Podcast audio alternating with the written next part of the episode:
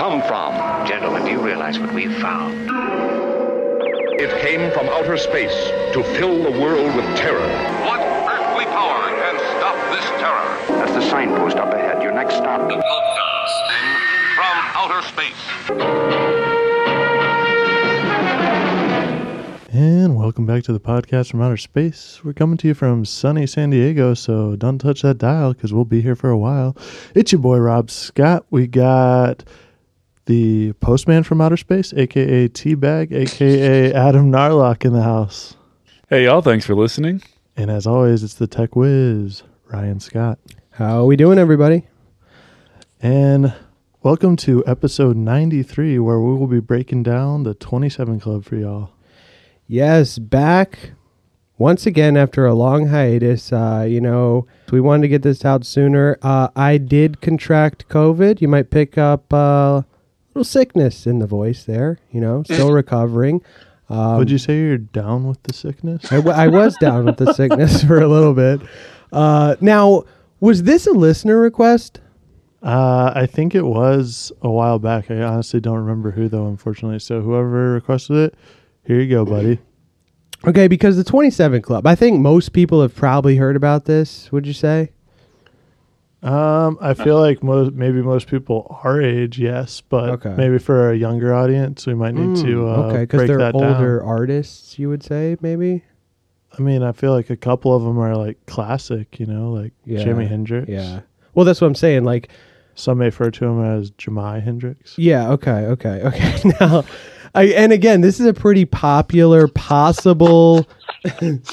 this is a pretty popular, possible Illuminati overlord type conspiracy, or We're jumping possibly into that. Okay. well, or possibly it's just a mere coincidence. You know, either way, we are here to break it down and let you, the loyal legion, decide. Uh, now, I know this seems a bit out of the our realm of topics because we, I think we've been trying to put together an episode on this for a while. Um, but you know, it just didn't fit, didn't seem to work, could never get the research there. Um, but I gotta say, with our celebrity clones episode, that's like been our biggest episode that we've recently dropped. Uh, you know, Oh, so it- yeah, it seems people love celebs, love the gossip.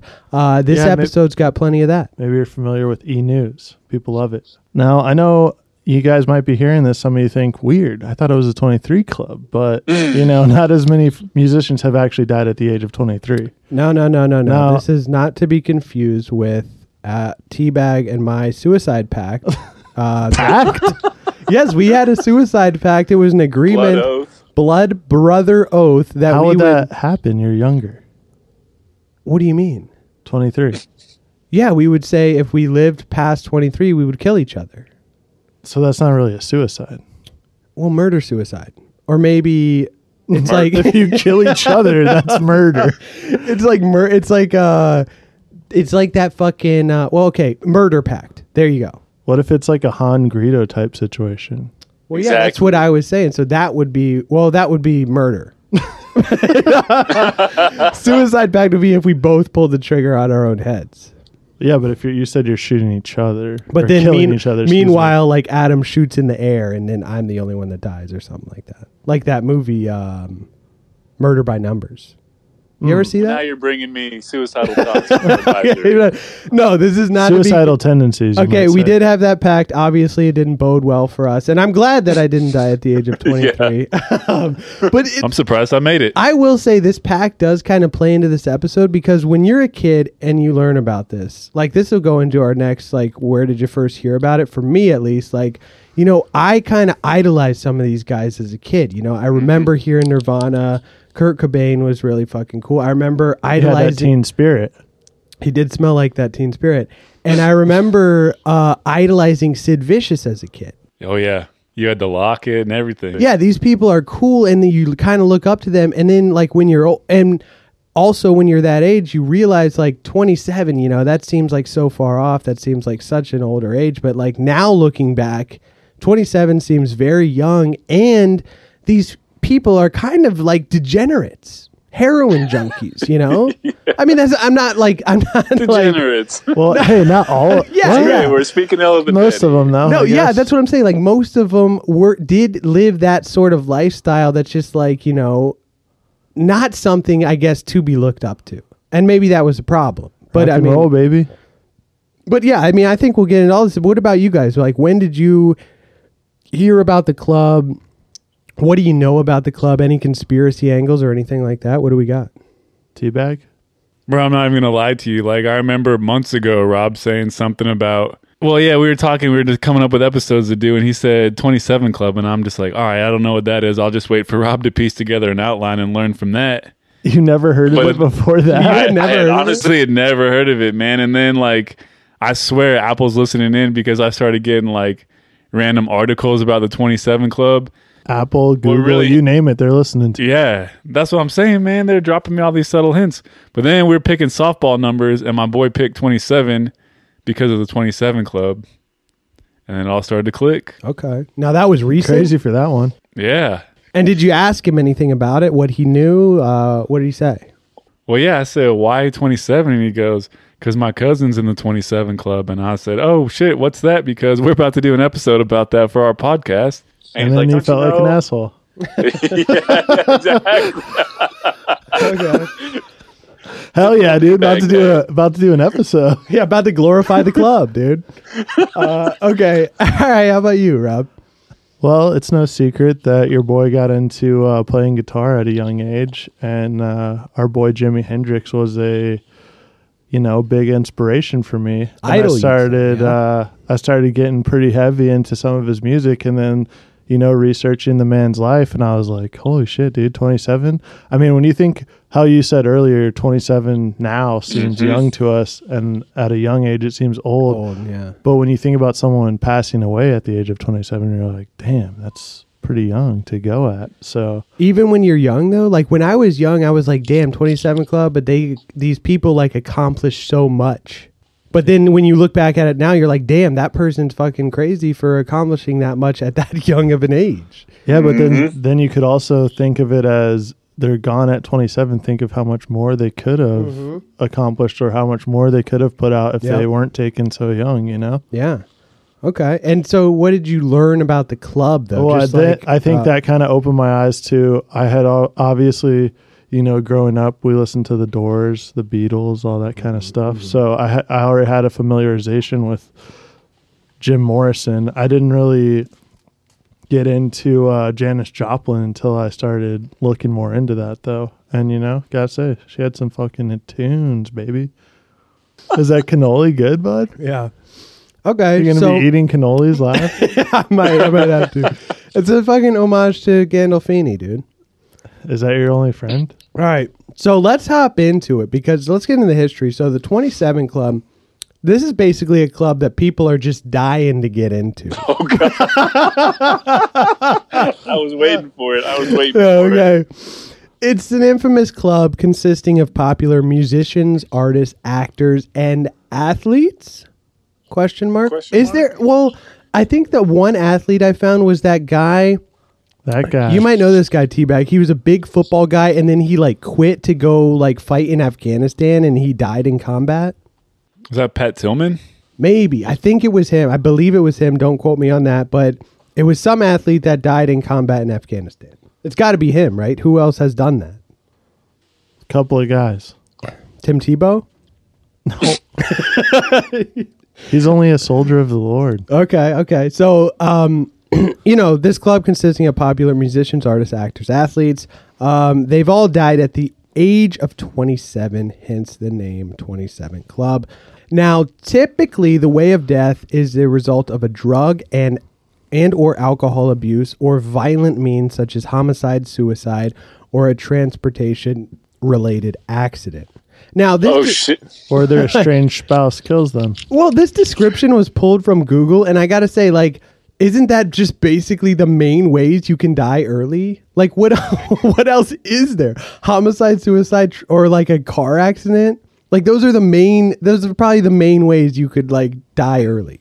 Well, yeah, you're probably not having a heart attack at 27. I mean, I guess drug induced. Well, sadly, Jim Morrison died of natural causes at the age of 27. Like, that's not something you hear in any of these deaths, obviously. Now, look, I, I just got to go back because I think this is great. I had to research that Pat Tillman thing, and I think the athlete Rob was referring to is actually one uh, Aaron Hernandez. 27 Club. Oh, really? Wow. I did not know I didn't that. know that. I did. I really did not know that. And what was it? Also Tillman as well. No, I think he was 26, honestly. Okay. Okay. Well, there we go. And I'm honestly asking. Oh, no, it says 27. Okay, so it was him. All right. So there we go, All right. man. That's pretty. That's actually pretty crazy. We we're just connecting those dots right now. um, okay, now, now Kurt Cobain and Jimi Hendrix's biographer Charles R. Cross wrote, "quote The number of musicians who died at 27 is truly remarkable by any standard." Although humans die regularly at all ages, there is a statistical spike for musicians who die at 27. Now, he wrote this, um, but although this claim of this like statistical spike for the death of musicians at that age has been repeatedly disproven by research, the 27 Club remains a cultural phenomenon ingrained and immortalized in the fabric of pop culture and conspiracy lore. Uh, so let's dive into the history of this club and look at the phenomenon for ourselves.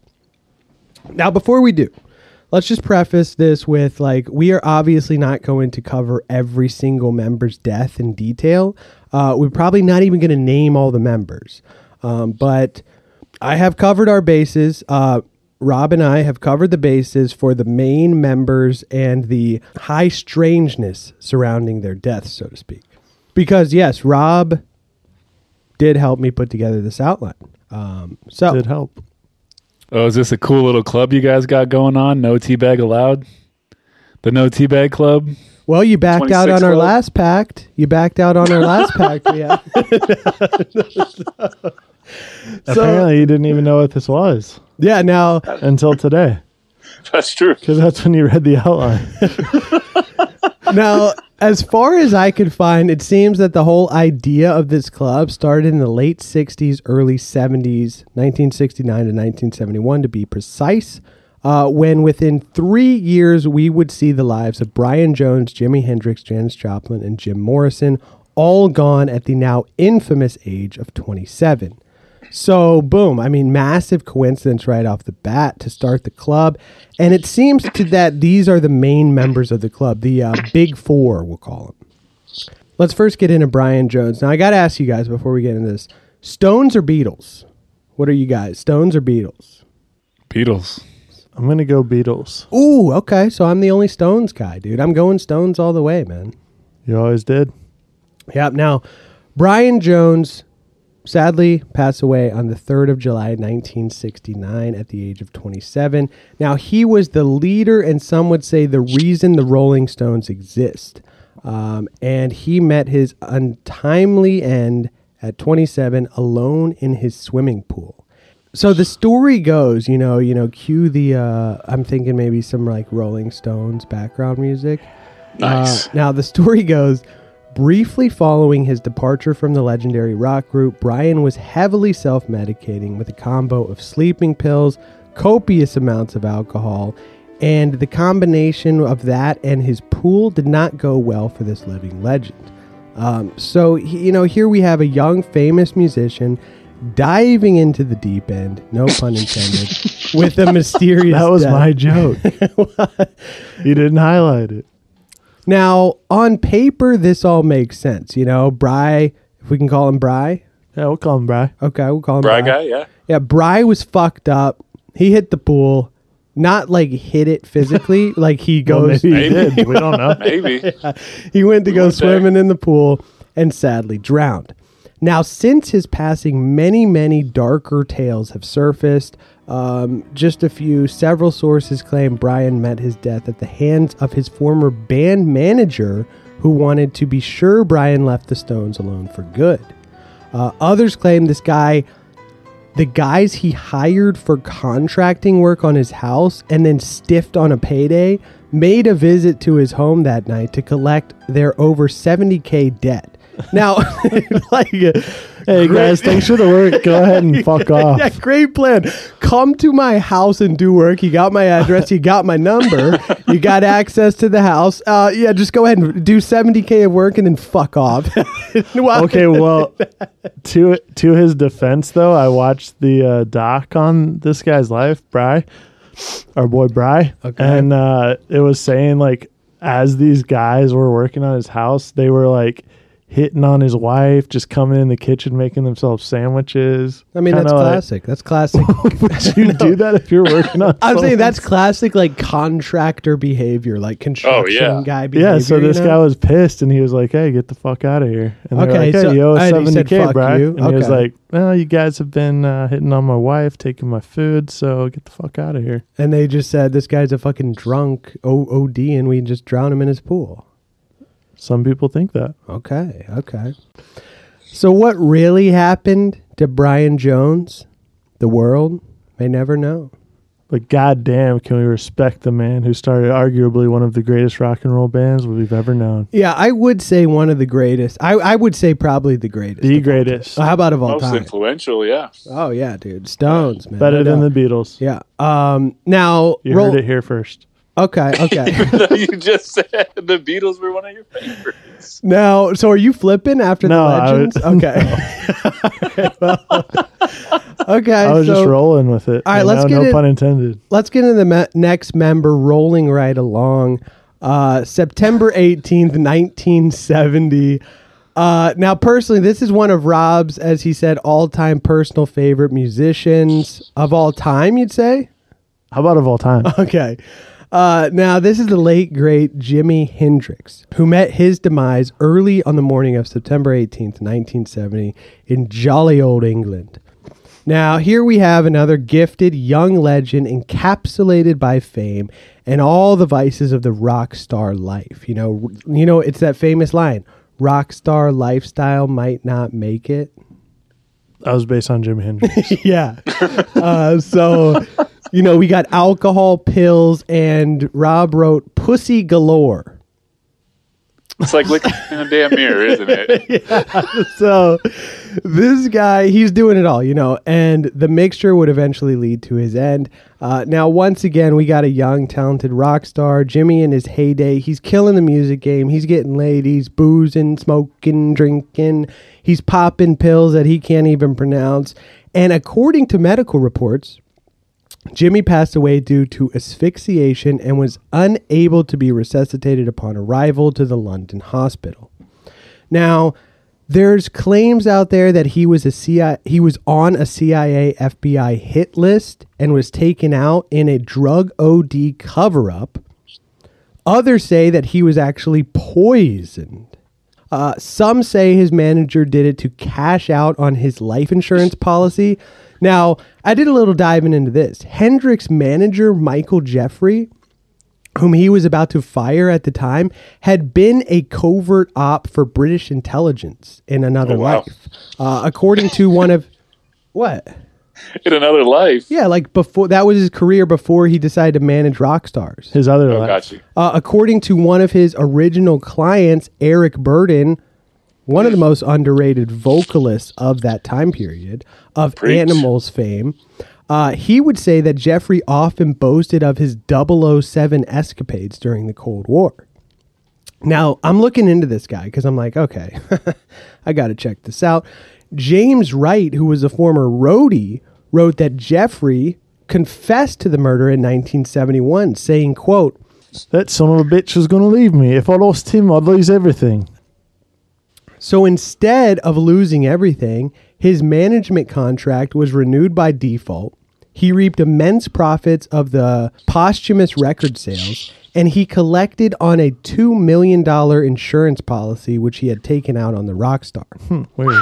So that's pretty strange. Now, get this Michael Jeffery reportedly died in a mysterious mid air plane crash over France in 1973, Hmm, sound familiar? but his remains were never found. He's hiding in France, and it took the likes of me to tell you. Sounds like uh what's that guy's name? DB Cooper. Yeah, yeah. Well, some like um Eric Burdon, I think, or it was another animals member was saying that they think that he just like checked baggage on the plane and, And just like just didn't get on the plane. disappeared with the two mil? Yeah, boom, dude. I mean, that's fucking that's a 007 move if I've ever heard one. Oh, well, yeah. did you uh did you guys by chance watch anything about the 27 Club I didn't to preface this? uh oh just like videos on YouTube so and shit. so Jimmy there's like multiple reports of the what we'll call crime scene when he when his body was found. Some people say that he was covered in red wine. Wine. Yeah, I saw that. Some people say that uh, Yeah, but who knows if that's true? that's that's fucking weird though, right? Yeah, but again, like this is this goes into all these like cases. Like when you It's look all at it's all hearsay. but it's also like people want to be involved, you know? People like people want to make a buck off of it. People want like if they were like I was a witness there and I saw that he was covered in red wine. Like what? Why would So- you make that up? it's a weird thing to say. to say. have your name be associated with Jimi Hendrix. I mean, I don't remember who said it. okay. Well, all right. Well, anyways, yeah, I did hear the red wine thing. I heard that it was like uh, poured down his mouth after. So Yeah. it's like they could have poisoned him. That also plays in this Jeffery guy from like torture Oh, this guy's and stuff. choking. Let's just pour red wine all over him. Yeah, but I mean, who knows if that actually happened? I heard that's the uh, club's theme song, actually. Spill the wine. Red, Uh, red red wine. I'm, I'm thinking "Spill the Wine" by Eric Burdon, dude. Oh, hey, there we go. All right, now uh, Weird. Now, Monika Dannemann, uh, who was Hendrix' girlfriend at the time, she later revealed that Hendrix had taken nine of her f- prescribed Vesparax. Uh, s- these were sleeping tablets. That was 18 times the recommended dosage. They were. You're supposed to take half a tablet. yeah. Yeah. Uh, s and these are not on the market anymore, right? They're like similar to Quaaludes. Yes, very Okay. similar. Yeah. Now, I but mean, this guy was taking massive amounts of drugs all the time. So I think maybe in his head he was like, "Hey, if you're taking one of oh, these, yeah. I better take like 10. Yeah, because I kind of do have. I mean, first off, what do you guys think? Like, was Jimi a CIA target? Like, do you think it was just his party lifestyle? Uh, I mean, what do you guys think about this one and the manager or the sleeping pills accident? What do you think?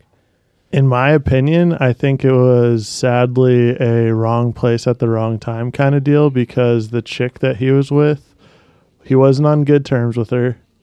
They were like fighting all the time. Okay, this Monica, and the figure he skater. Yeah, he came back from like a late night party where he had been hanging out with another chick and she knew that and he was like, "Hey, just give me your sleeping pills and just fucking like let's say Lex comes home one night. You're to let her take 10 fucking sleeping pills and go to sleep or are you to be like, "Whoa, whoa, you should probably only take like 2 of those?"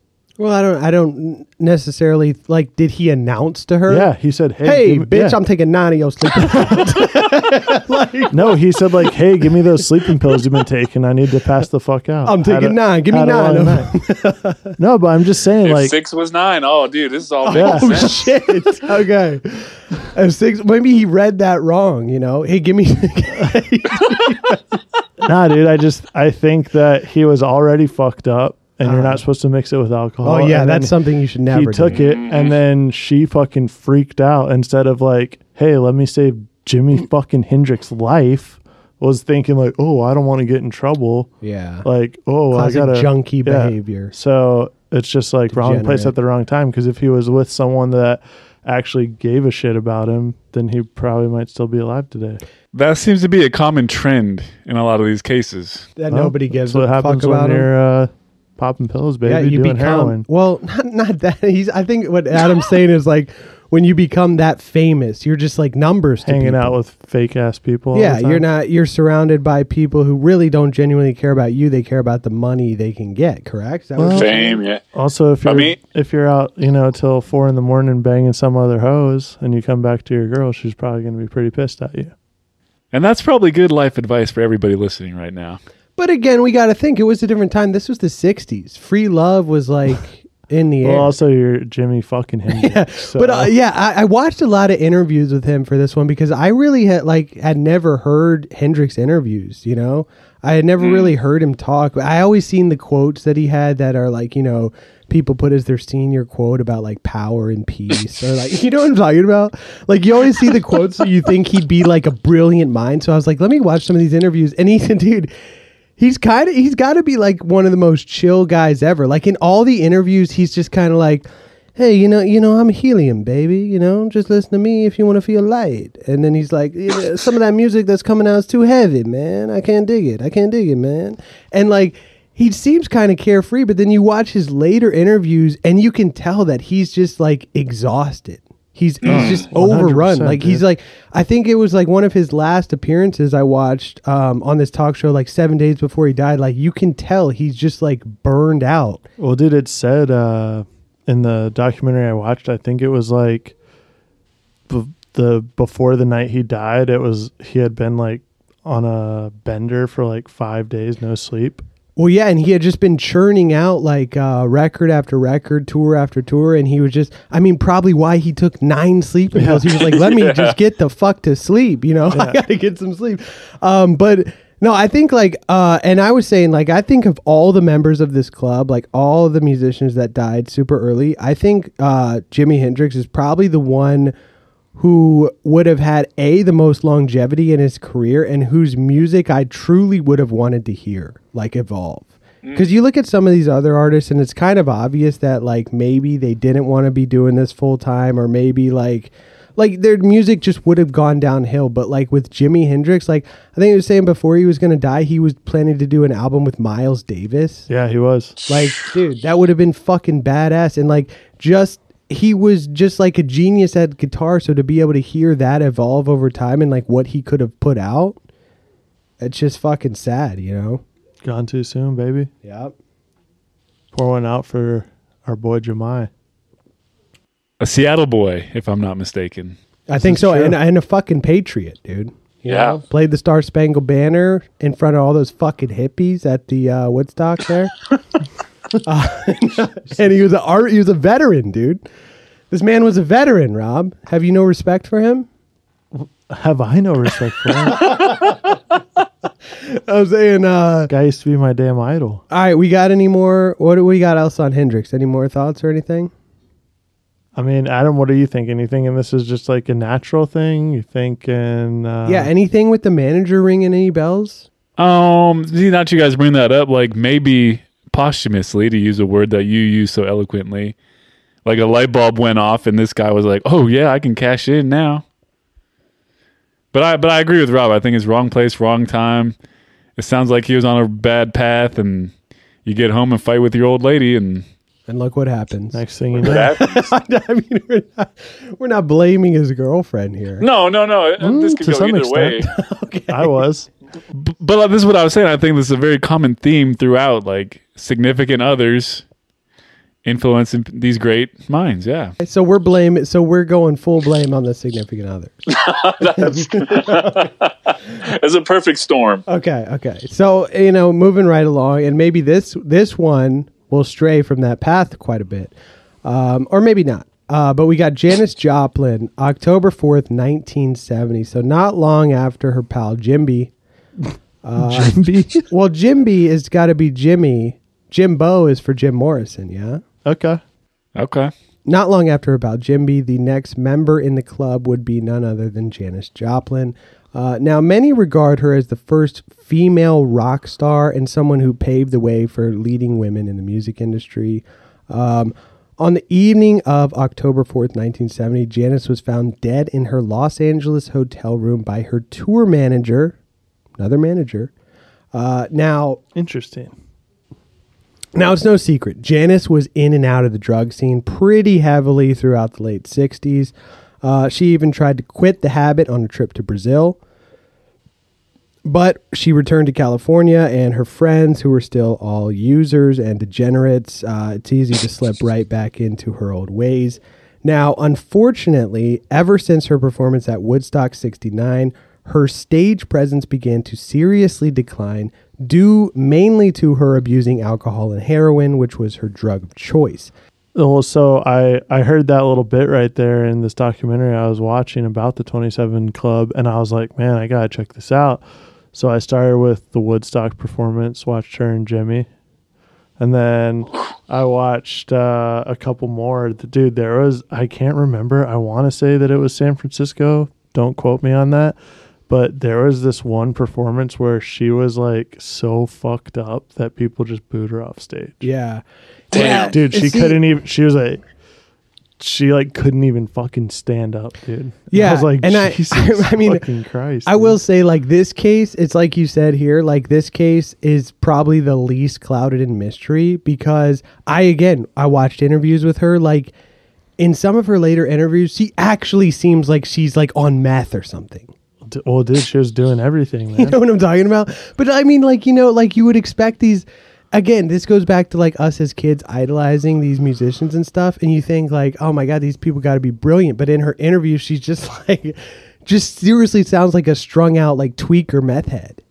well, And so it's, it's kind of high of. as a kite. Yeah, exactly. So it's it's kind of easy to see. Like, I mean, you know, it's easy to say see like, oh yeah, she obviously fucking OD'd. Like it's clear cut. Yeah, I don't think there's any real like mystery with this one Oh, yeah, because yeah, no. uh, I think like not long after she died, investigators found that multiple people had OD'd the same week Janis did due to a high level dosage uh, her dealer had been selling. Got a bad batch. Yep, just got a bad batch. Now, although her friend and former lover, Peggy Caserta, begs to differ. Uh, now, maybe this was just her attempt to kind of like save Janis's name, you know, maybe make her not seem like such a fucking degenerate. Um, but, you know, many reports would say that heroin and alcohol were the contributing factors to her death, and sadly, Janis would become the next member of the 27 Club. Now, was there any strangeness you guys found in this one, or any, like, uh, anything that leads us to believe this is some grandiose conspiracy? Well, so the just the little amount of research that I did on this specific one was that a lot of the people that had OD'd pretty much OD'd as soon as they injected the heroin, mm-hmm. whereas there was multiple reports from the hotel that Janis Joplin kind of like went to her room, did her thing, Smoked a ciggy.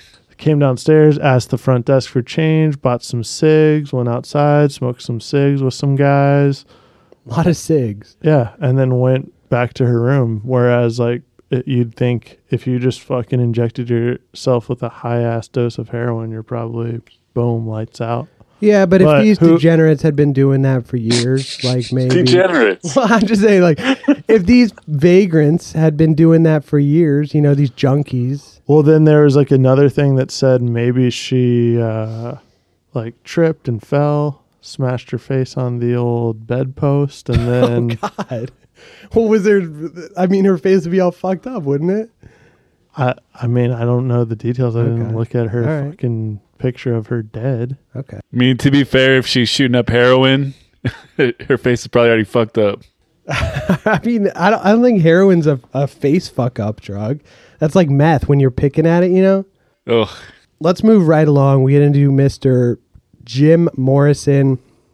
July 3rd, 1971, three years to the exact day that the previous mentioned Brian Jones had passed. Little uh, coincidence there, huh? Also, July 3rd. That's pretty crazy. Also, so far, everybody we've talked about, J in their name. Okay. Did not make that Oh, connection. Brian. Oh, his last name though. Jones, yeah. And J, what letter of the alphabet is that? Oh, it's 10. Never mind. Well, hey, nine. what's Did you think it 10 minus 1? Nine. Facts. But I don't understand the minus one. That makes no sense. I'm kidding. I'm kidding. Um, okay, so the next year after Janis, the club would gain another member, frontman of the Doors, Mr. Mojo Risen himself. I didn't realize, It's like scrambled.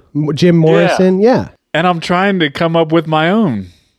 So if anybody listening out there can come up with one for me, that'd be great. Oh man, that would have been good to do. We could have done that as our radio names. We scra- I mean, I What is that I actually Mr. called? There's a term for that, yeah. Like a anagram or some shit like that. Yeah, That's not the forget No, what name. it I mean, that's not. That's like uh, CIA or FBI, right? what? No. That's an anagram, right? Yes. no, no, no, no. Yeah, no. I like. Uh, we're thinking of something else. I can't think of it right now. It's not an anagram. I'll tell you that. But it's I'll not. bet you. It's not an anagram. I know for a fact it's not an anagram. An anagram is a word, phrase, or name that is formed from the letters of another word, name, or phrase. You simply rearrange all the letters from one word or phrase to create brand new words or phrases. An anagram. Anagram. All right, there English we go. major Adam. All right, so Polish professor, baby.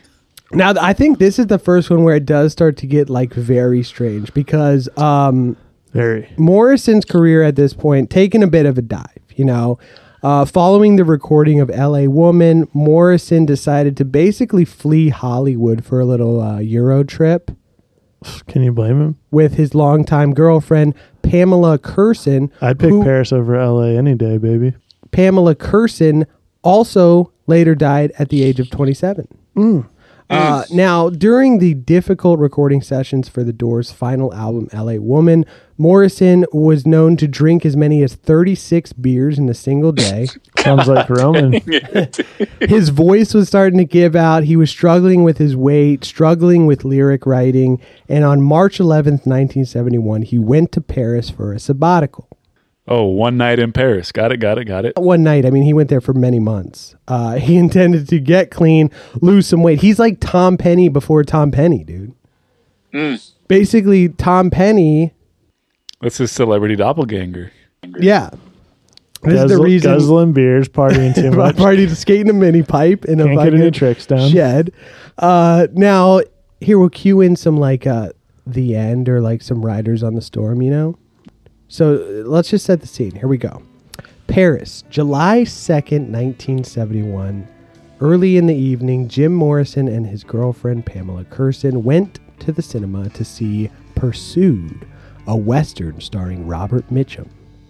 That same night, at another theater, Jim Morrison sat alone watching a documentary called Death Valley. Simultaneously across town at the Rock and Roll Circus nightclub, Jim Morrison scored some heroin and OD'd in the bathroom. Meanwhile, while all of this was going on at Orly Airport, Jim Morrison boarded a plane for an unknown destination. Now, out of these scenarios, nobody really knows what the hell actually happened. Is this a Quentin Tarantino movie? Yeah, this is- this is- this actually could be like a, a Quentin Tarantino movie because of all these scenarios, nobody knows what happened. Let's but the pitch him the idea. well, the first one became the most accepted. And that is that he went to see this movie with his girlfriend. After the movie, he and Courson returned to their apartment.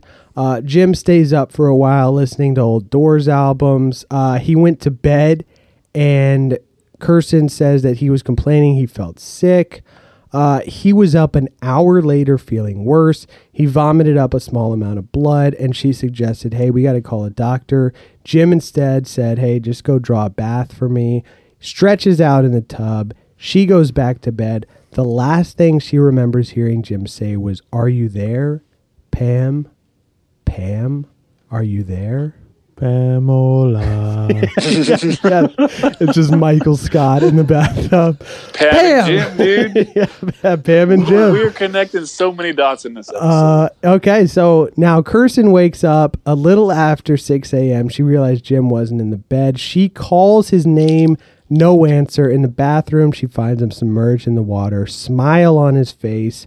She shakes him.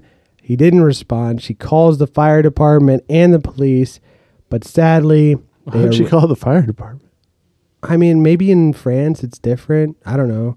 Fire department's got a lot of like paramedics and stuff. At least one guy on every engine's got to be. Sadly, True. True. They arrived too late, and Jim Morrison's corpse was wrapped in plastic and packed in dry ice, remaining in the apartment while Courson and Alan Ronay, a friend of the couple's, made funeral arrangements.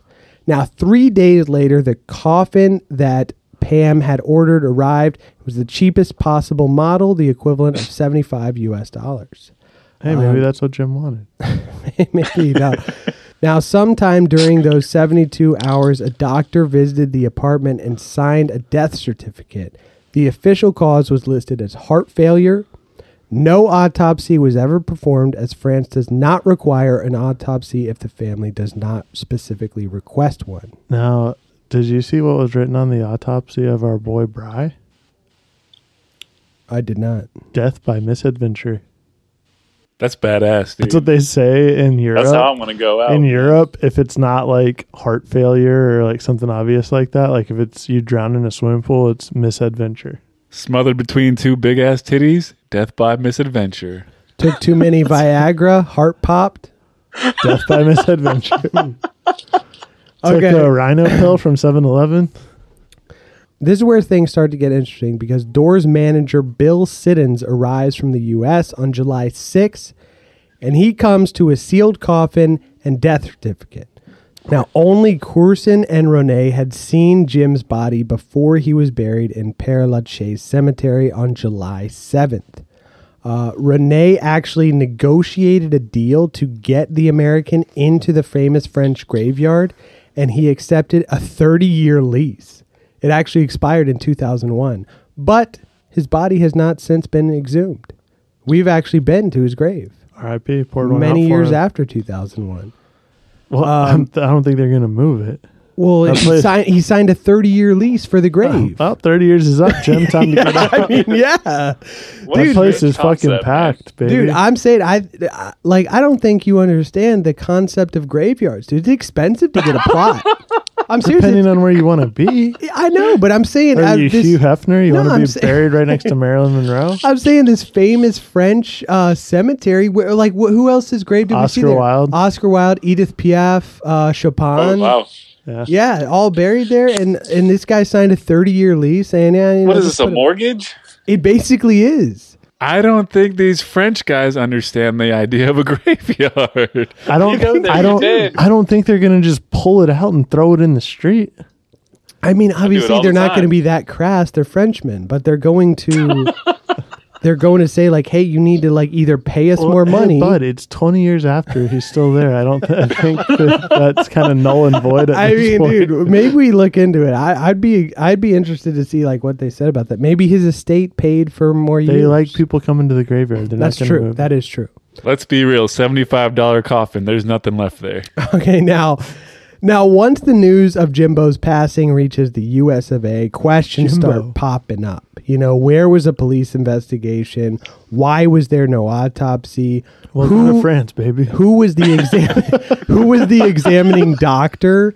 Uh, Courson couldn't even remember the doctor's name, and his signature on the death certificate is not even readable. Whose is? Okay, but still, you would say uh, on your death certificate. It was written in French. You Who gives a it. shit? You're dead. Maybe when you die with no investigation, no autopsy, people would probably give a shit, Rob. Well, Yep. too little, too late, baby. Another case of too little, too late. That's what I'm saying. Also, Courson didn't even tell Jim's parents. She Mr. lied to the American embassy. She said Oh. Morrison had no immediate family, which allowed for a quick, no questions asked burial. There was not that's even a priest there. Uh, Doors keyboardist Ray Manzarek asked the manager, How did you even know Jim was in the coffin? How do you know it wasn't 150 pounds of fucking sand? You know? Uh, there's many theories as to what this guy stages on death. Oh, hey, that's one of our theories. Now, there's a bunch of theories as to what Jimbo died from, ranging from possible sexual disease to the possibility that he was a victim of a government conspiracy aimed at wiping out cul- counterculture heroes, to the even more outrageous, like an ex girlfriend killed him with a Wiccan hex. Now, see, I don't think that's outrageous. I don't either because have you seen the film with uh, Val Kilmer, dude? Wiccan Hex? He's he's banging the Wiccan dude, and they're doing crazy The sex Wiccan rituals. dude. No, I'm saying dude as in you. he's banging the Wiccan, comma dude. You seen Yeah, that? well, you said he's banging the Wiccan dude. Jesus Christ, he's banging the Wiccan. Are you I, I haven't seen that. No. You've never seen the movie? I have not. You know what I'm talking about, right? Yeah, I'm, I'm intrigued. He's banging the Wiccan. Keep going. No, I'm saying you've seen the film. I'm sure I've seen something. This was an ex. She put a hex on him. He died. Simple as that. What? Well, what why do you not think it's far fetched? He died with a smile on his face. That's all we know. he died of misadventure. Okay. But dude, I don't I don't think this is far fetched because I think I have a curse on me. I never banged a Wiccan chick that I know. Well, That you know? Well, let me think on that. I think I would probably guarantee you've banged a Wiccan chick. I probably have I'd put money And I- that you have as well. unknowingly, unbeknownst to me. And now I'm trying all these dating sites and stuff, getting blocked, getting banned. I guarantee. Dude, wow, it's you're doing the, the whole YouTube. I think you might be a reverse. You're the uh I'm not a Wiccan. no, but you're the factor there. The it factor. No, I think this Wiccan girl doesn't want me being with other girls. Yikes. That's what I'm saying. That's a big yikes. Okay, so Hey, So next up, we got this like th- then this story starts to develop that a nightclub owner of a spot many celebrities of the time frequented has since come forward claiming that Jim in fact OD'd on a bad batch of heroin while using the club's bathroom. He was carried out by the bouncer and heroin dealer, and the bath was simply a last ditch effort to revive him, but they acted too late. Now, where are we on this one? Because that sounds like bullshit. I mean, again, I think Sounds like this is- guy's bar's going under, and he's like, "Hey, Jim Morrison yeah. actually died here, Oh, guys." I didn't even think about it. Yeah, it's just another guy who wants to insert himself in the lore, Yeah. get some fame. like I watched an interview with the guy. Guy seems like a total Oh, really? You sli- like sleazy slime ball. Uh, like I mean, these bar people. owner. It's like we said; these people are all degenerates, and you Okay. And so are the people they hang out with. yeah, I wouldn't call. Come on, Jim, Jimbo. Absolutely, dude. I think if Jim was still, I, I, mean, mean, he did pull his dick out and just slap a chick in the face during a concert. not to like disgrace his name or anything. I a lot of people say he's very overrated, and they say if acid Wow. wasn't a thing, they say if acid was not a thing at the time, and it was, Jim Morrison would be nothing than just like a bar singer. Come on, come on now, suck me, babe. You so How you can you have seen the film. He's lying to us. Um, I'm just saying, you're telling me you haven't been to a bar, had a few too many. OD'd on heroin. OD'd on there. I've been carried out of a bout by a bouncer and a bar owner. And we put you in a bath. yeah, my 21st birthday, Someone put you in a fucking bathtub. And I was banned from that bar. so you're confusing your life with Jim Morrison. Maybe I, maybe I am Jim Morrison reincarnate. The only time I've ever put someone in a bathtub was so they didn't puke all over my bed, so that they puked in the bathtub. I didn't run them a hot bath and then put their naked body in the bath. And they said anything about being naked. Yeah, The guy on. was in a bath. He's not fully clothed. Hey, You don't know that. No Um, one knows that. All right, all right. Maybe there's a whole rule. Why do I got to wear a swimsuit? So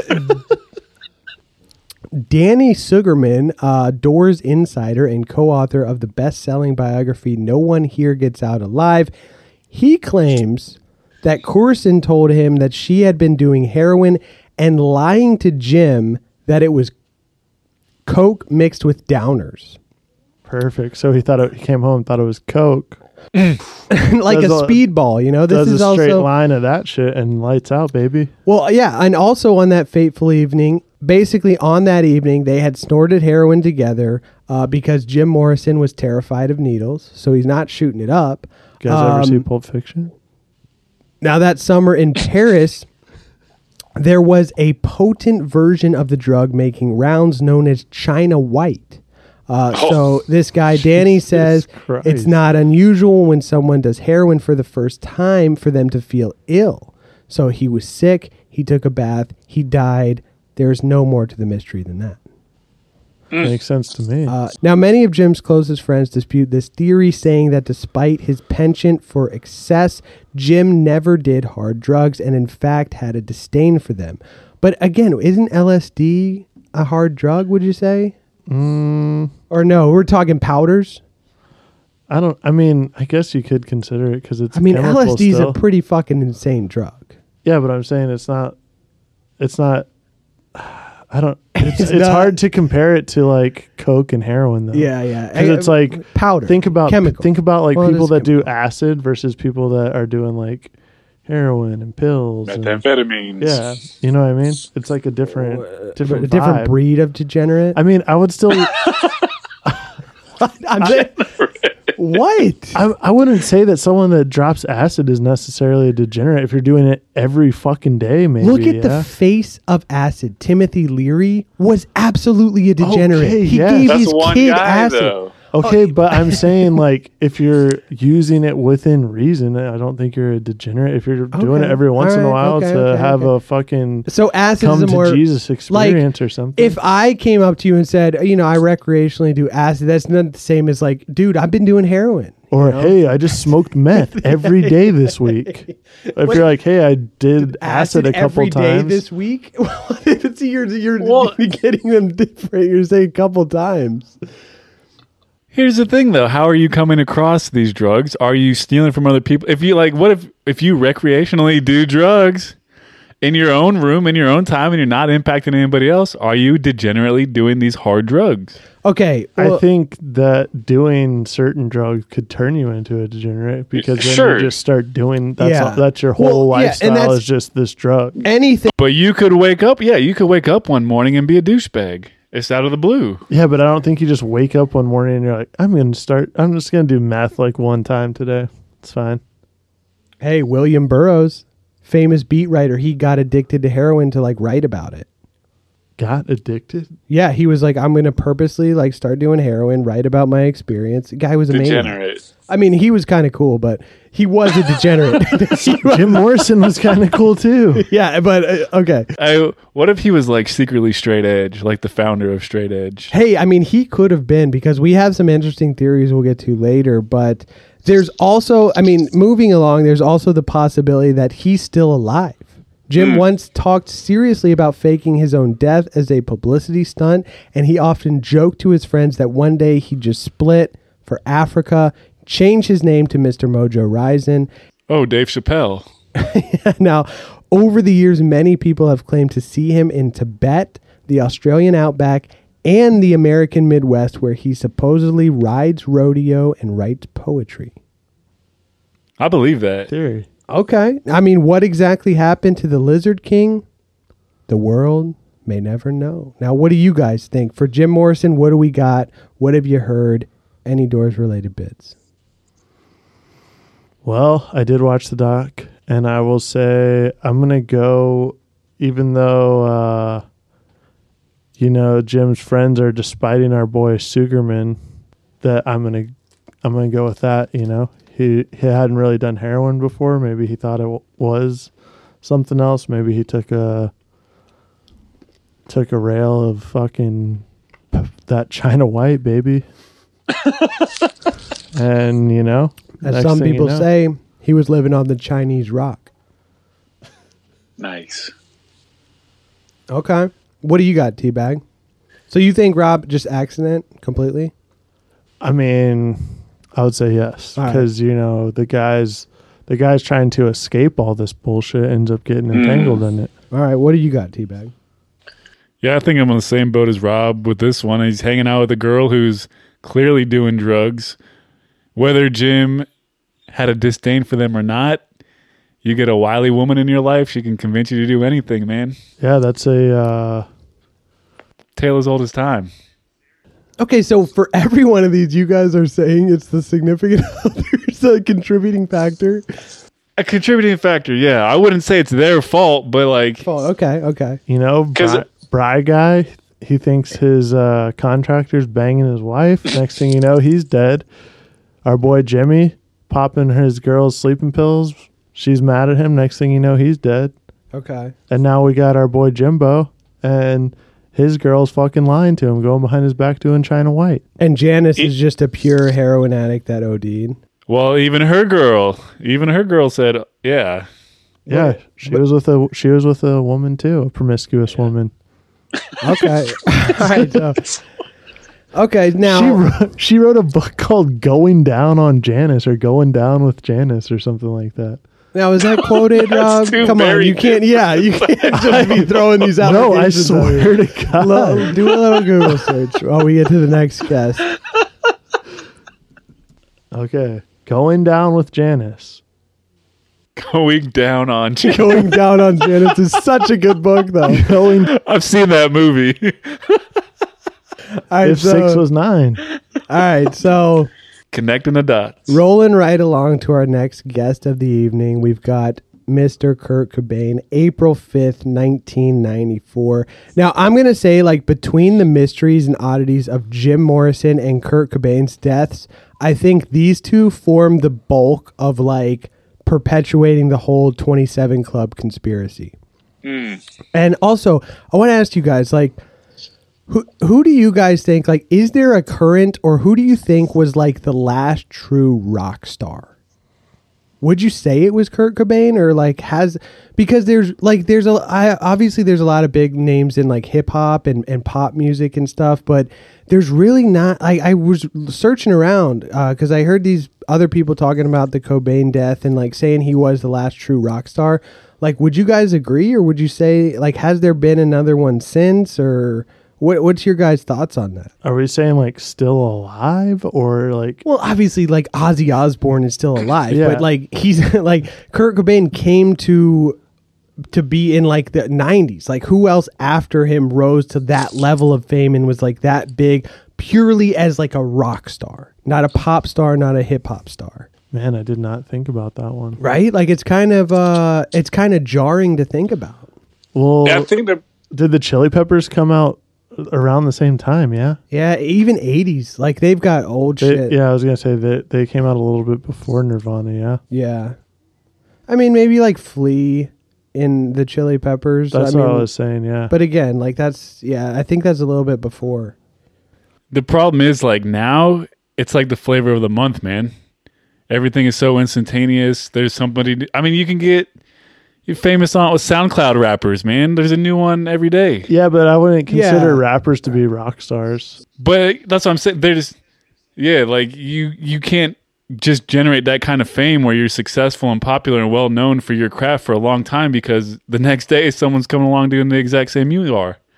I would say, what about like I know we said no pop, but like, dude, Biebs. Well, but yeah, but Miley that's a pop. Cyrus? That's a pop. Those are pop stars. What what's the about difference between a uh, pop star and a rock star? Like Nirvana was like straight up the that's grunge. yeah, they were like the crest of the punk wave. Like he was a punk kid doing heroin. Like that's like a true rock star, you know. Justin Bieber is rapping with Ludacris. But he's not in a rock band. Justin Bieber doesn't Okay, so play it's an gotta be in a instrument. rock band. Justin Okay, Bieber okay. probably doesn't write his own songs. Like an actual rock star, you know. You ever heard of the uh, Mark, Tom, and Travis show? Okay, actually, that's true. Hey, I mean, they're still though. relevant today, even though you know Tom's Yeah, I, not no, with I would, I would absolutely agree. Travis Barker, rock star. But I'm Full. saying, Okay, yeah, that- there we go. Yeah, I would Almost say died he's, in yeah, I would say Yeah. he's probably the yes, last one. Yep, I would say. Okay, see, you, That's good. You've got it. We've got it. We've You should have got that. That's your fucking idol. Hey, I'm just saying. Sometimes you're so deep in this research, you miss the most obvious stuff, man. what about like uh, Smashing Pumpkins? That was around the same time. that was earlier though. Yeah, Billy Corgan. No, mid nineties. 90s. Okay. Mid '90s. right. great show. Great, All right, great so film. let's get into Kurt Cobain because like Kurt Cobain, aka Grunge Daddy, aka the voice of Generation X, he died in 1994 at the age of 27, and the idea of this 27 Club began once again to gain traction in the public. Now, are you guys familiar with like the mysteries and shit surrounding Kurt's death? You ever get into research? I've research watched a and stuff? couple of docs on this guy. Yeah, Okay, and Teabag, what do you think? Seattle guy over here. Yeah, Seattle Very- guy. Very suspicious circumstances. Okay, okay. So are you guys both under the assumption that he was killed? Yes. It's All not, the It's not an assumption for me. Okay, you think he was killed. Yes. And they and they tried to stage it as a suicide. Okay, you think you are in the same boat as Rob? Yes. Okay, so March. So let's check it out. You know, for our listeners who might not know, March 30th, Kurt checked himself into Exodus Recovery Center outside of LA, uh, seeking help for his drug problems. Huge heroin guy. Did a lot Another of common theme, man. Yep, a lot of barbiturates. Now, after three days at Exodus, Kurt scaled the compound's six foot wall, caught a plane back home, uh, and this escape wasn't even really necessary as he was in a volunteer facility, so he was free to just come and go. And a six foot wall. He's probably about six feet. like on heroin, scaling this wall, and they're just like, "What are you doing, dude? Like, you can just leave out the front door." Gates over there, brother. yeah, and he's like, "Oh, damn, dude, crazy man."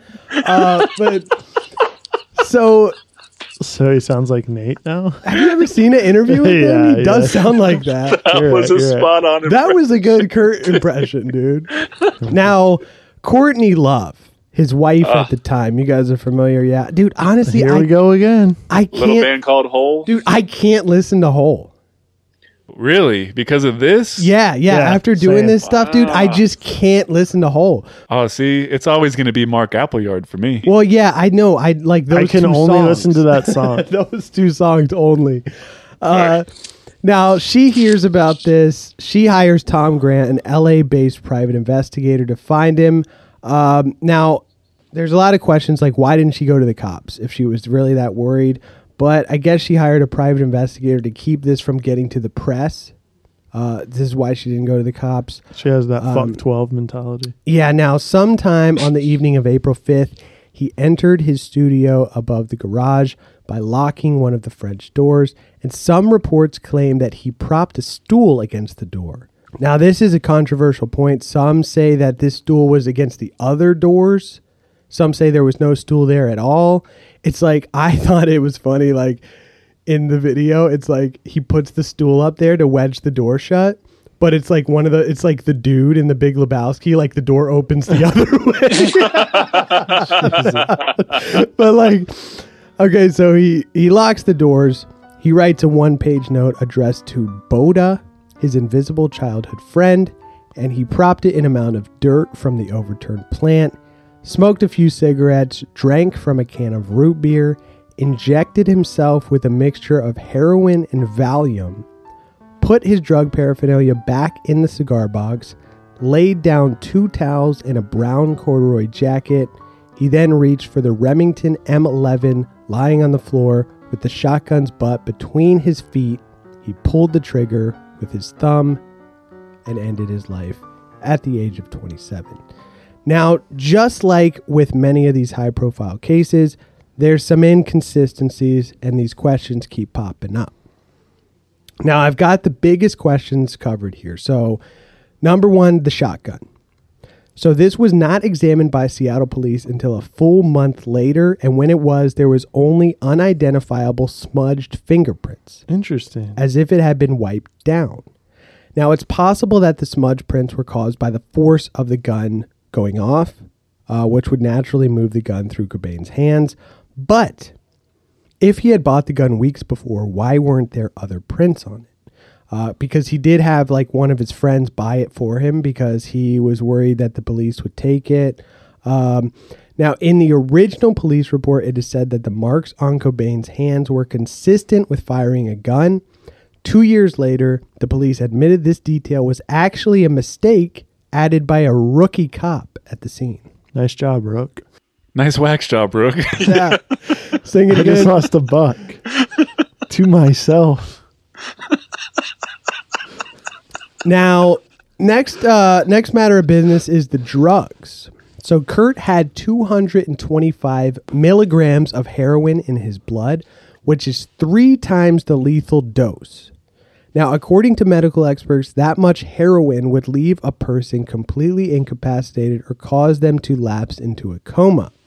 Um, but you know, disputing this, like this is this one's tough because there's not like a lot of studies on heroin because there aren't like, hey, let's shoot up people with heroin and study them. Mm-hmm. Uh, there might be. Probably not a lot of volunteers for that. I Yeah, exactly. Not a lot of volunteers, but mm-hmm. it is said that Kurt, Right Kurt, downtown San Diego.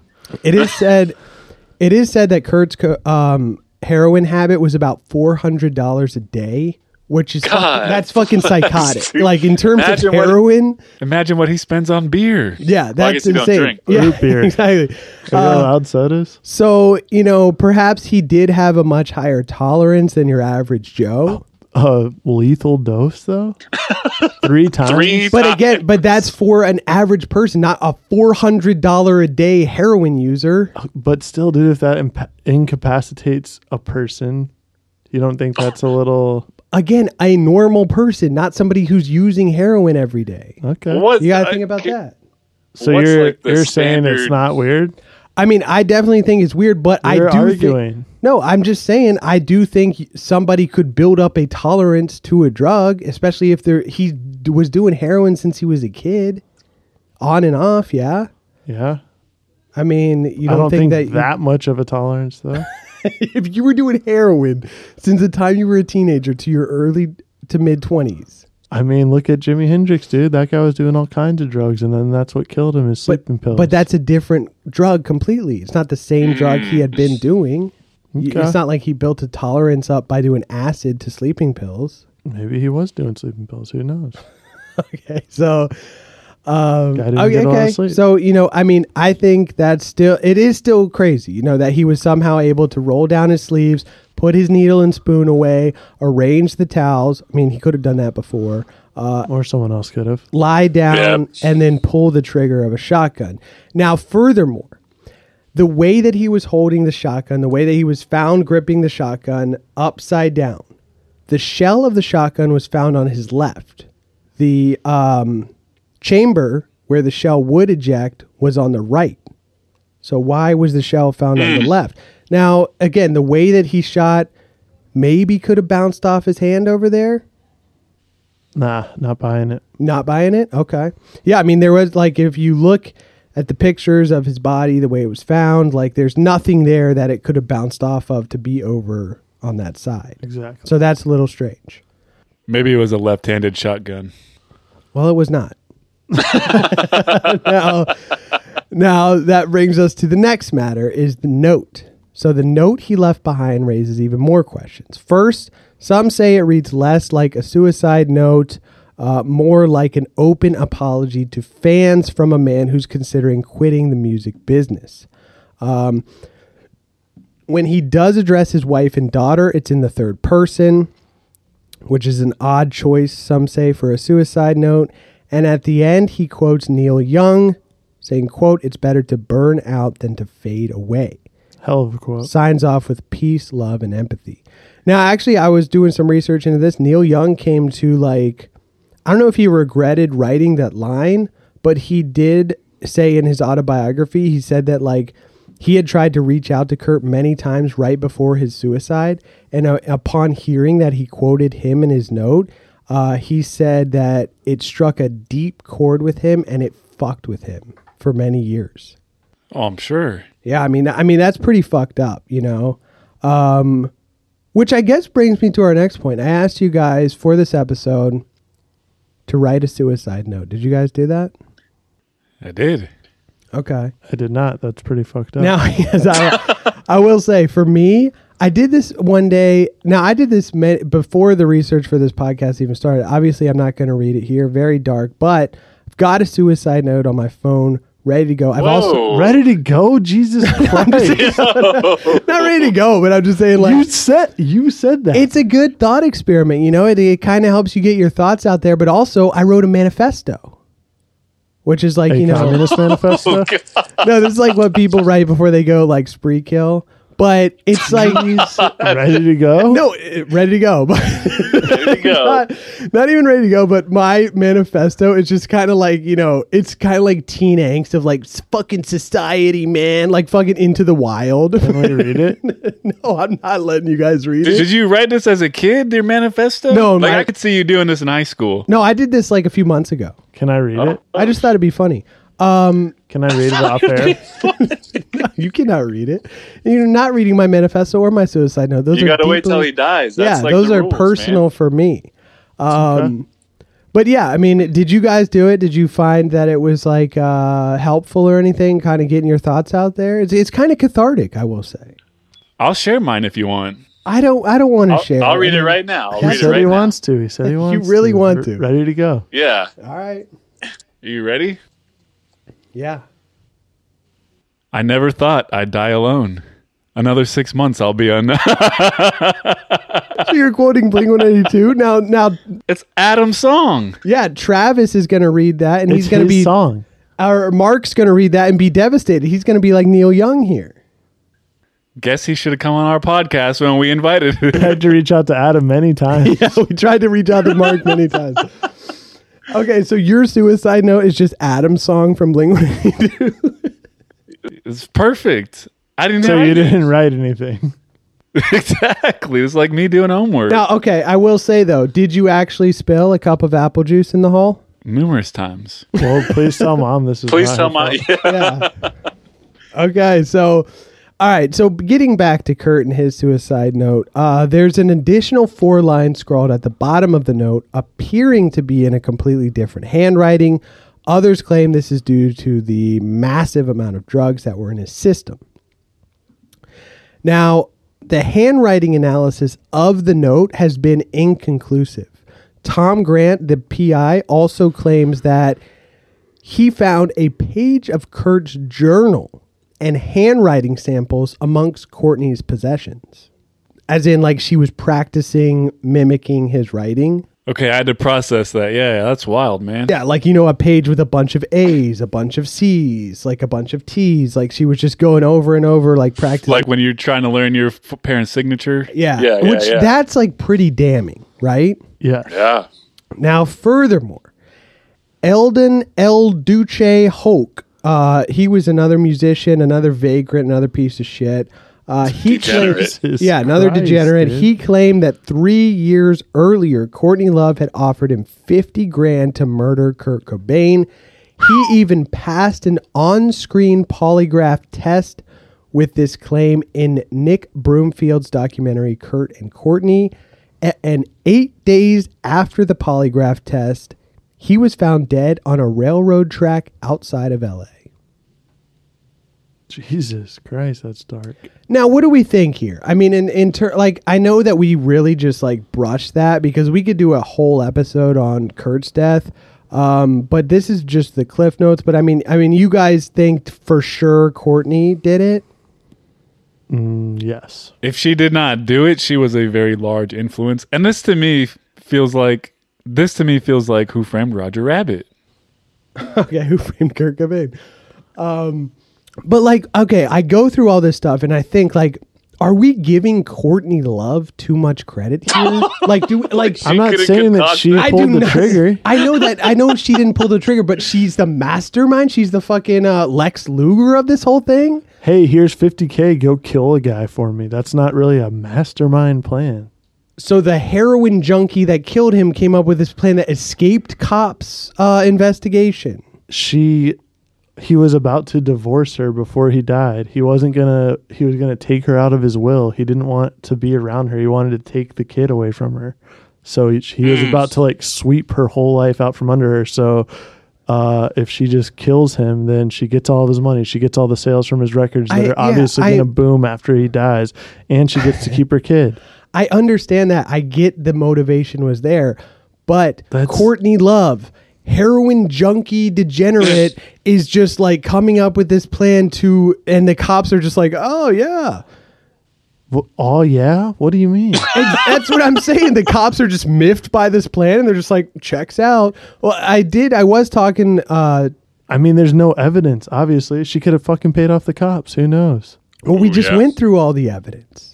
The the shotgun that was not inspected until months later and was quote unquote wiped down. Possibly. So more of a. Co- are we saying more of a cop botching, like just saying suicide, check the box, than Courtney masterminding the plan? Death by misadventure. I mean, I honestly would not be surprised to find out that she paid someone to kill him and then also paid whoever came there, like, hey, this is a suicide, all right? Here's a little extra money for you. But it's also like when you, because also when you look at both sides of this thing and you look at like all these things and like, yeah, she could have paid somebody to kill him. Like it could have been a plan, it could have been a fucking setup. But it's also, you hear a bunch of people using the excuse of like, Kurt's friend said he was like never suicidal. Like he wasn't suicidal. Oh yeah. That's always what people say about people who commit suicide. Is that like this guy, like you never would have seen it coming? You know, like. Robin Williams, dude. The happiest people are usually the saddest, man. This guy's living up in rainy Seattle. He's probably depressed as fuck all the time. I think that his mom said that was hereditary depression in their family. Uh, maybe depression, yeah. Um, but there is like accidental deaths in his family. But some people say that they were suicides, but it wasn't. It was like Some his- people are saying it was like a curse in yeah, the documentary Cobain that I was curse. watching. But it's like his uncle like dropped his gun and it went off and killed him, and then the other guy in his family was like drunk and fell down the stairs and died. Like it's Yeah. not like they committed suicide. it's not like he did either. Okay, so all right, so still no chance that Kurt could have been deeply troubled and pulled the trigger himself. I mean, I could see that he was depressed with everything that was going on in his life at the at the time, but still I don't I don't buy that a guy with a lethal dose of heroin in his body Okay, so the heroin is killed the big himself. thing for you. I mean, that's but there's like so many contributing factors Okay, okay. Mm. that we've just discussed. All right. Well, What next are you up. what are you under the impression of? Ah, see, I don't I don't really know. I mean, I do I think I really do think that he could have uh just offed himself with the shotgun. I do think there is a lot of weird stuff, But but, also- it's like how many conspiracies have we looked at and it's like when you put anything under a microscope, you're going to find weird shit. There's just so many in this case, dude. Yeah, but there's so many in a lot. These could just be like, you know, It is what it is, and Yeah. we're just looking too hard and too hard like, 'cause- Like and it's you- also Occam's razor. you You want don't, it. you Yeah. don't want to believe that someone like that could do it, so Yes, you're like looking for something to and that'll get into my spiel in the end. Yeah, it's like it's it is it's easier to say he was killed, he was set up, he was murdered. Uh, you know, it's not as easy to kind of point to the true issues, which you know we'll get into a little later here. You know what this case made me think of? There was a recently there was this girl that like texted some boy and was like, "Oh, you should just kill yourself." You know, you, you know that's This what made they, Dude, think that is fucked up. That fucking Yeah. documentary is fucked up. That's like I. It's like I love you now, die. Right? I think that sounds right. But I'm wondering if like Courtney's kind of like in his head, like, yeah, yeah, Oh, yeah. dude, hundred percent. I would like the reason I can't listen to Hole. Courtney Love is like an insufferable, manipulative person, an awful person. I guarantee, yeah, degenerate, real degenerate. I guarantee Kurt being around her was like, "Let me get out of here." Boom. I mean, not to be that crass about it, but I am saying like, you know, it's fucked up. Maybe she's a Wiccan. Put a curse on him. If I can't have him, nobody can. That's it, and that's all, baby. Now, next up, Amy Winehouse. I got to say, I, I really didn't do too much research into this one. I mean, 2011, 17 years after Cobain's death, Amy Winehouse dies at the age of 27. Um, this promoted another interest in the media around the club once again. And with this one, you know, this is like. Do you guys remember this? Yes. Uh, yes, I do. I would say this one is like kind of similar to like the Britney Spears stuff. Where mm. but she's like an alcoholic. Like Amy Winehouse struggled with alcohol and so like she's in and out of rehab. The paparazzi's up her ass constantly. The tabloids are harassing her. Like her addiction is playing out on a main stage and then boom, of course she's going to relapse, die of alcohol poisoning. Now, wasn't she at Bam's wedding? I do not know that. You have to ask Bam. You have to ask Bam. I know where he lives. it's lives. not like he's going to remember. Well, Rob knows where Bam lives. Oh, sick. I accidentally parked outside of his house one day when I went to the beach. Came back to my car to find Bam drunkenly stumbling into his house. And I said, Holy shit, is that Bam right there? And then he like turned and waved at me and my buddy. And he said, "You better check out the podcast from outer space, or F you." We got him to do another promo video. um, now what? What is He said, Bam's I wedding? said, have Hey, to what do- are you about to do? And he said, Whatever the fuck I want. What does Bam's wedding have to do with this? no, I'm just saying. There, I thought I thought she was there, and that's a whole bunch of degenerates hanging out in one place. and here's a fun fact. All right. Well, yeah. I mean, I don't think there was too much like odd shit going around, and this happened in the modern age. So you know, the media is all over this one. Like, there's not really a lot of mystery or like possibility that she was murdered or anything like that, right? At least that I found. You're just chalking it up to alcohol. I mean, I would say chalk it up to alcohol. Yeah, definitely. The cause of and solution to all of life's problems. I mean, look at her song, dude. They tried to make her go to rehab. What did she say? No, no, no.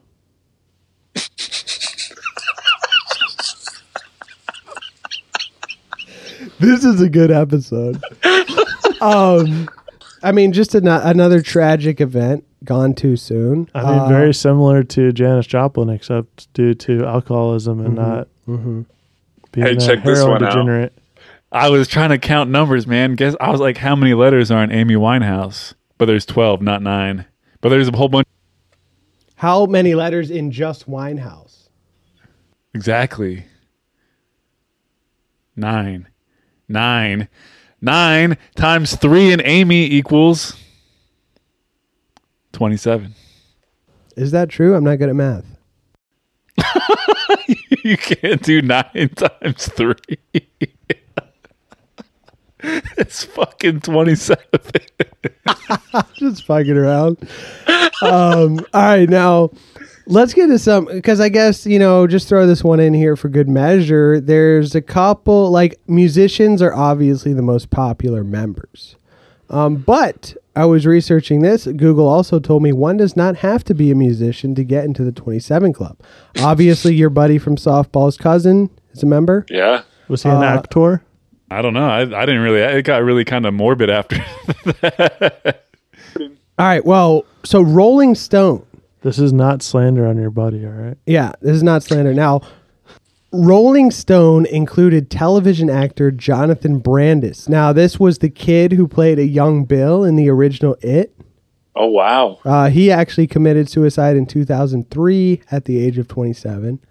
Also, Anton uh, Yelchin. You remember this guy? Film actor. He was in uh, Star Trek and Green Room and shit. No, that was a freak accident. Yes, that was a fucking misadventure because he died. He's another member of the club. Died in 2016. This is not funny. It was like his e brake went out and like pinned him against the fucking it was from signs. Yeah, he was coming around behind his jeep and it Yeah, pinned him dude, against that's the fucking fen- crazy. His uh he had like uh one of those fences that, you know, the the brick with the fucking metal gate that slides open. Pinned him right between that. And he Pinned tried him, killed him. he tried to call for help, but by the time That's people got fucked there up, dude. Oh my god. And yep, 27. Add him to the club. Wasn't wait? Wasn't he in like a punk band too? Yeah, he was also in a punk band. That's the, the green the movie Green Room. Check it out if you haven't. It's uh it's like about these punks that get fucking into some crazy shit. Check it out. Um now likewise, Rob, you might know this one. Uh I do. d- how do you say this gentleman's name? I can never say it right. Jean Michael Basquiat. Okay, Basquiat. Jay Z's like a big fan, right? Buys his I art. mean, he's done some of the some of the uh, sickest art you might ever see. Okay, now he has also been included in the 27 Club, despite the relative uh, brevity of his music career. Uh, but he was a prominent graffiti artist and painter. Uh, you- don't his paintings go for like fucking 27 mil now? Yeah, big. Uh, he was a big uh, Andy Warhol guy. They used Yeah. to hang out all the time. Yeah, and he was doing he OD'd on uh, speedballs. I was Yes, he reading. did. and he In New York, baby, the city that never sleeps. big influence for you in the Rob documentary on the Shiesty Nation YouTube. Check it out. it's in the description. Some say that you were the next Basquiat. Basquiat. Basquiat. Some say Some say. Um, the world may never know. Now, did you guys have any other members uh, that were leaving off or that you wanted to mention? Well, our boy that we're about to get into. Okay, let's get into it. So let this is like our theory segment. So obviously, like we talk about these tragic deaths. Now, some say it's like some grand cabal, some big overarching theory, something with all these people. Like it's not just coincidence. So let's start with number one, which I think is probably the most plausible. Deal with the devil, I like to call it, or going down to the crossroads. Uh, now, as we thing. said, as we said, the whole idea of this club starts around 69, 71 with the big four. But if we dig a little deeper, go a little further back, we can trace the origins of the 27 Club back to the late 1930s. This also is where this whole narrative out there that like rock and roll is the devil's music. That also like kind of comes from this. So for those of you that don't know, this goes back to the tale of Robert Johnson. Born in 1911. Another J name. Uh, yeah, and actually his birthday was uh, I think like a few days ago, if I'm not mistaken. Uh, but maybe you never heard of this guy. Um, but you could argue that modern rock and roll would not have evolved the way it did without this gentleman. Uh, many historians credit Mr. Johnson as being one of the founders of the blues, the Delta blues in particular. And in 1938, he also perished at the age of 27. Now, can I just interject right here? Okay, what do we got? So, going back to the devil's music thing, I was watching the uh, documentary on our boy Bobby Johnson, and uh, it said that around this time there was uh, what's called the old juke joint, where you go on the weekend, drink with your buddies, hang out, shoot some dice, play some cards, play some pool, and listen to some guys shred on a guitar. So all these guys are going out partying on Saturday night. Guess where they're not going on Sunday? Church. Church. So guess who's not getting that money because the guys aren't going. The church. So a lot of people were saying in this documentary that uh, that uh, priests in the South are the kind of the ones that started this rumor. Okay, like, devil's music. because their wives were taking the kids to church, but dad was a little Nice. too hungover from the night before. so the preachers were like, "They're out there listening to the devil's music." okay, that's interesting. I never really like Because- would put that together, but because at that time the wives were kind of at home taking care of the kids. So if the dads weren't in there giving to the offering, church wasn't getting any money. Now I also heard uh, this guy named Bobby Boucher, athlete. His mama said foosball is the devil. okay, And yeah, little and little girls.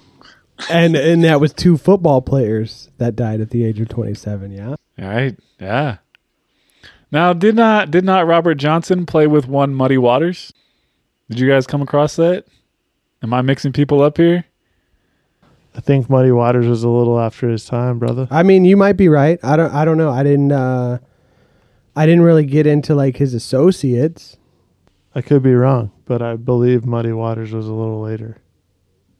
Down the crossroads. Oh, he, I think he influenced. You're right. You're right. He influenced. I mean, a this lot guy of was an influence. a lot of legendary blues players, Muddy Waters, BB King, they all say that this guy was, Was like the, the fucking OG. man. Yeah. Okay. He was an OG. He was eating fucking cracklins down there. You know? Set, let's take a big step back in time, set the scene for you. So the year is 1936. Robert Johnson has just recorded his song Crossroad Blues. Um, so I'll uh, get that song going. Now, many guitar- many guys who grew up with our boy Rob claim that he was just never really any good at guitar until one day he ran away. Nobody really hears from him for about six months or so. And he comes back just fucking shredding, just fucking melting faces in the underground blues scene. Uh, now, just what the hell is going on here? How the hell did this guy get so goddamn good? Practice? Or did he perhaps sell his soul for rock and roll?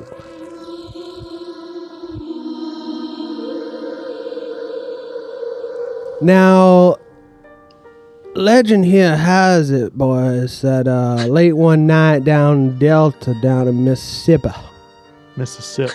Mississippi, uh, Robert made his way to the crossroads of Highway 61 and 49. Dropped down to his knees and asked to be the greatest guitar player the South had ever seen. Now this guy is setting realistic goals. I like it. Like he's not saying I want to be the best in the universe. I want to be the best in the world. He's just saying, "Hey, make me the best in the South." That's kind of cool. He's going south with Janice. Yes, now it was at this moment a large shadowy figure appeared, telling him he was the devil in disguise.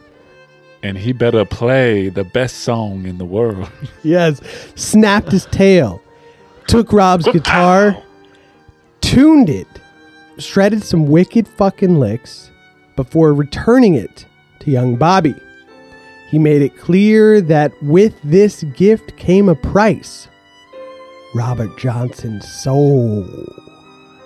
Play the best song in the world. Now, obviously, he comes back shredding the blues. Now, is that a take on this story? That song? I, probably. Hmm. So obviously, like this guy comes back, he's shredding the blues scene. Uh, now Rob puts in here, he's banging puss left and right. Now, is that fact? Why do you have to say that? I'm just saying, I w- don't write that crassly, but Just read it. Just in case Kathy's listening. yeah, uh, he's banging puss left and right. I mean, this guy can't even hold on to his guitar picks because they're covered in pussy juice. so you can put that in there, but I can't say banging puss.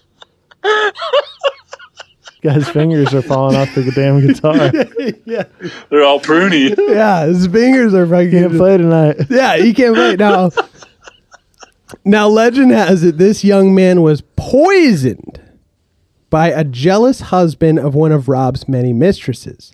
Now, Sonny Boy Williamson, is that who you might have been thinking of? No, no, no. Fucking name. Okay, so Sonny Boy Williamson, he said that Johnson had been flirting with a married woman at a dance and she gave him a bottle of whiskey poisoned by her husband. When Johnson took the bottle, Williamson knocked it out of his hand, saying, Hey, you know, don't ever drink from a bottle that you had not personally seen open here, boy. That's- And that's just good life advice. Now, Johnson replied, Don't ever knock a bottle out of my hand.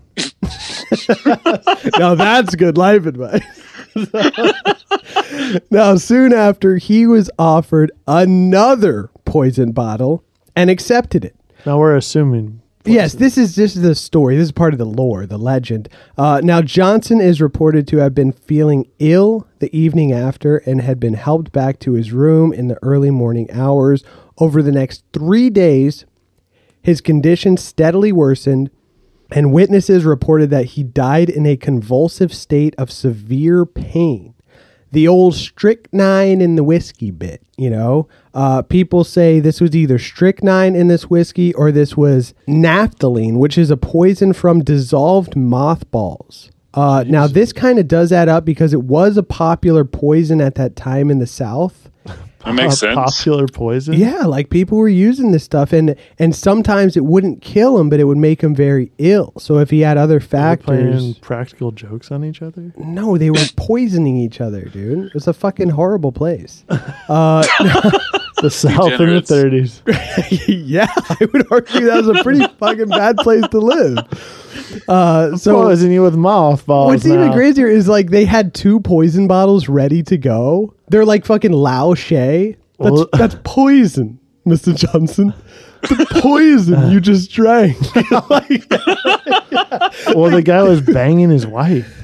So he's just like, I'm gonna rig up two. Like, I get. No, he did not say banging his wife. There's nowhere in there does it say pussy juice from this man's wife. Hanging out with He his wife at a flirting dance. with the married, which that's also good life advice. What? Don't bang Don't another be flirting wife. with. Yeah. Well, hey, you need to take You're, some of that. you're lucky that you didn't hey, get hey, poisoned, hey. all right, bud? Uh, this is why I don't drink anything I haven't seen personally open. Okay, there you go. You need to adhere to that rule strictly. Even if it's slurricane. This Yeah. is slander. Even if it's tea, dude. Even if it's uh, Arizona tea, do not drink that, dude, This is my weakness. because you will be poisoned by possibly a marine. Okay.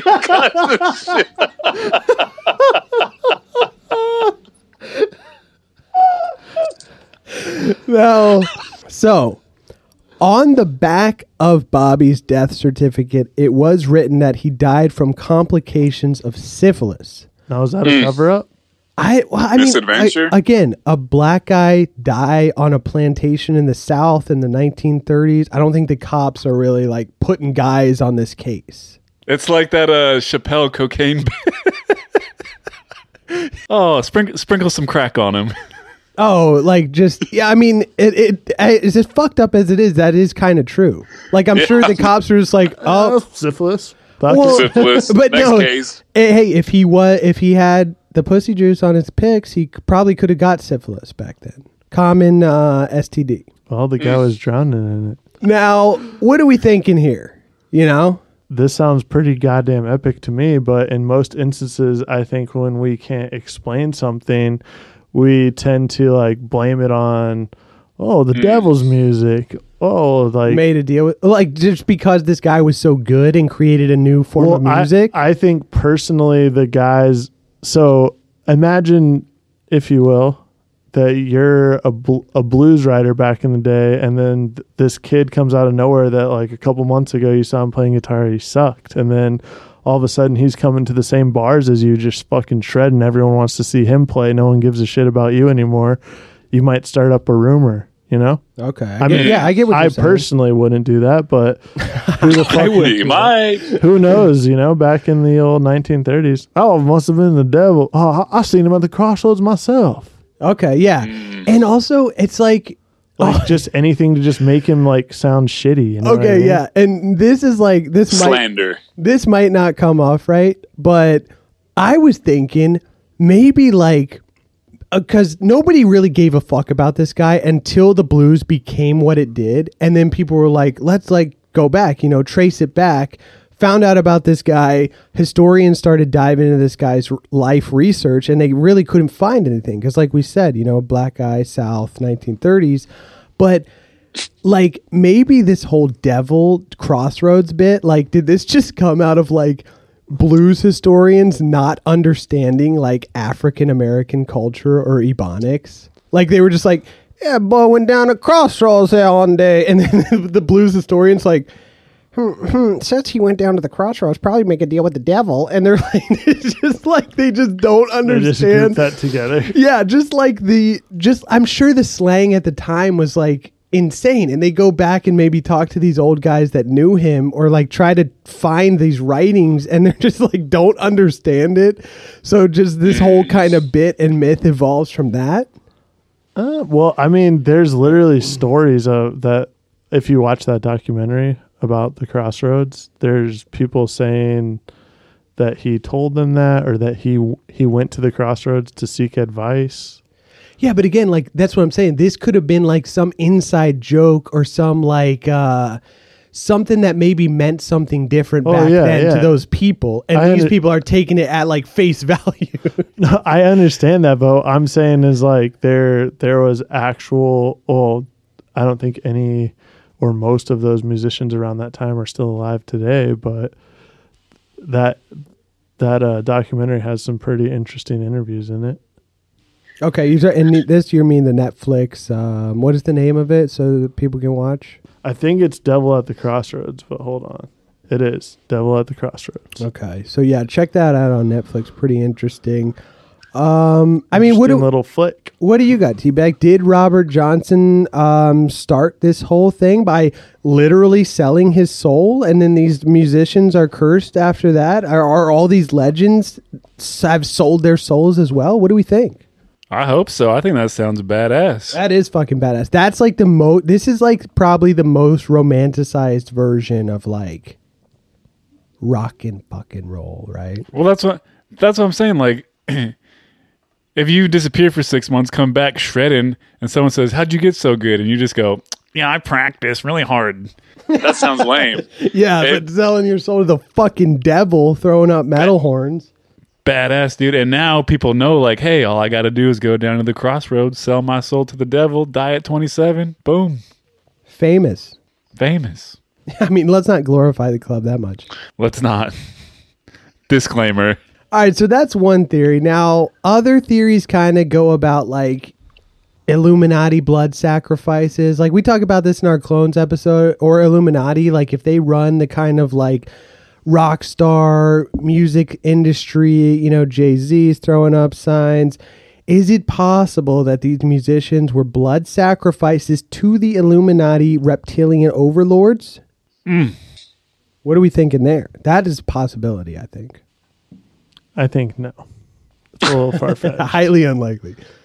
Okay. It's about as likely as this guy actually going to the crossroads to meet the devil. okay. Now, It really happened. I was there.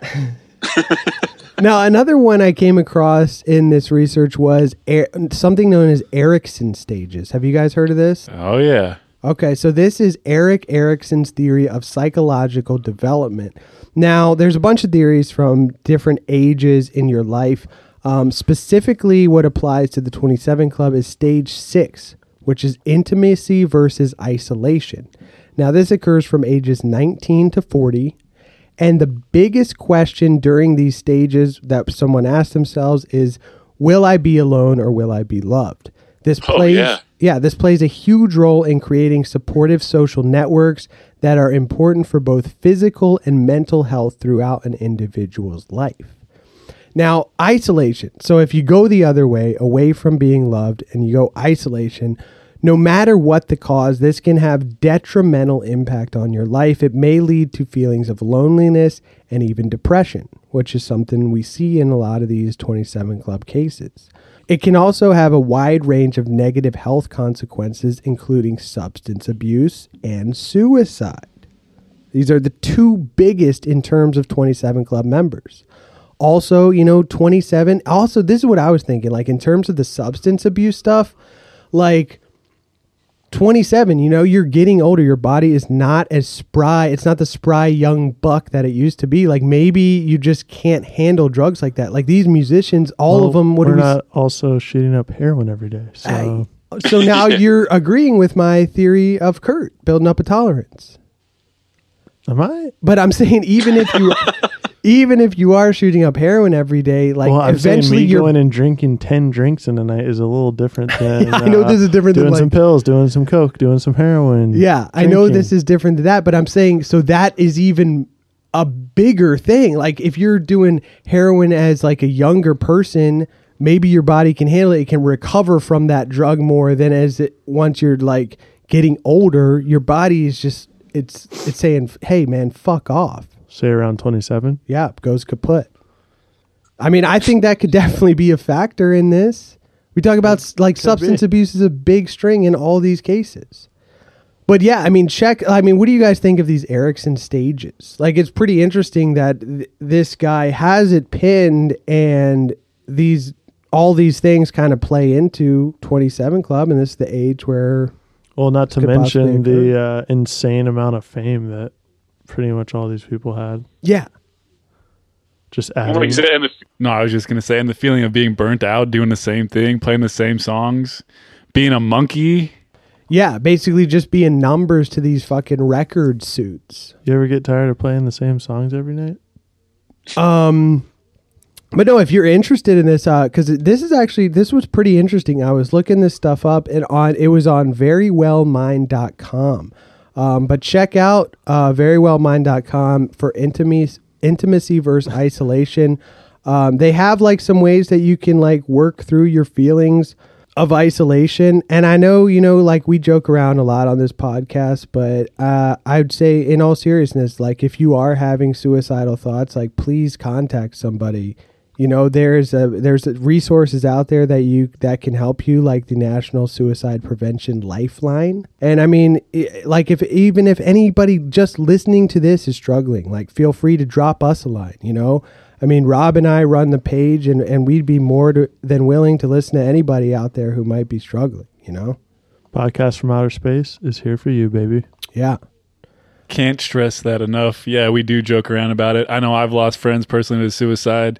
You can see the boards on my office. I've got the Ben Ramers board, the Why So Sad, mental health, the whole suicide prevention thing. We're big.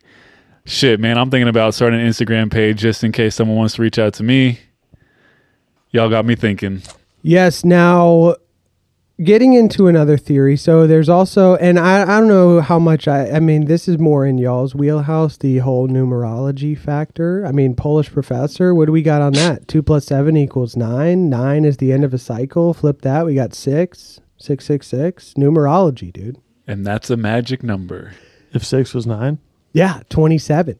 or if nine was six. Any more uh, numerology things? They say that math is the language of God, don't they? I think that's Who a, says I think that's from Pacific Rim, but that is a true statement. Rim job?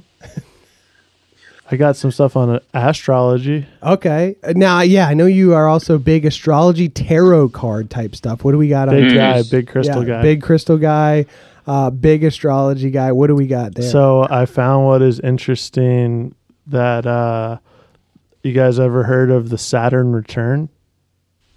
no, I have not. So the Saturn return is uh when Saturn returns.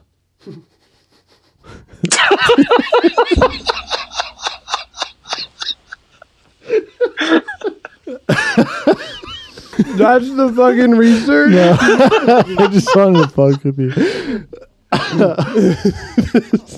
just leave it like that. that's it. Hey guys, hear me out here, guys. This is a crazy one. The Saturn return is when Saturn returns. Where did it go? It's out to get a pack of cigarettes. Never came. No, so your Saturn return is when Saturn returns to the same place in the sky that it was when you were born. This typically Oh, happens okay. in your Oh. late 20s, anywhere from 26 to 29. Interesting. Hmm. Again, Does, that doesn't sound right, but I don't know enough about space to dispute it.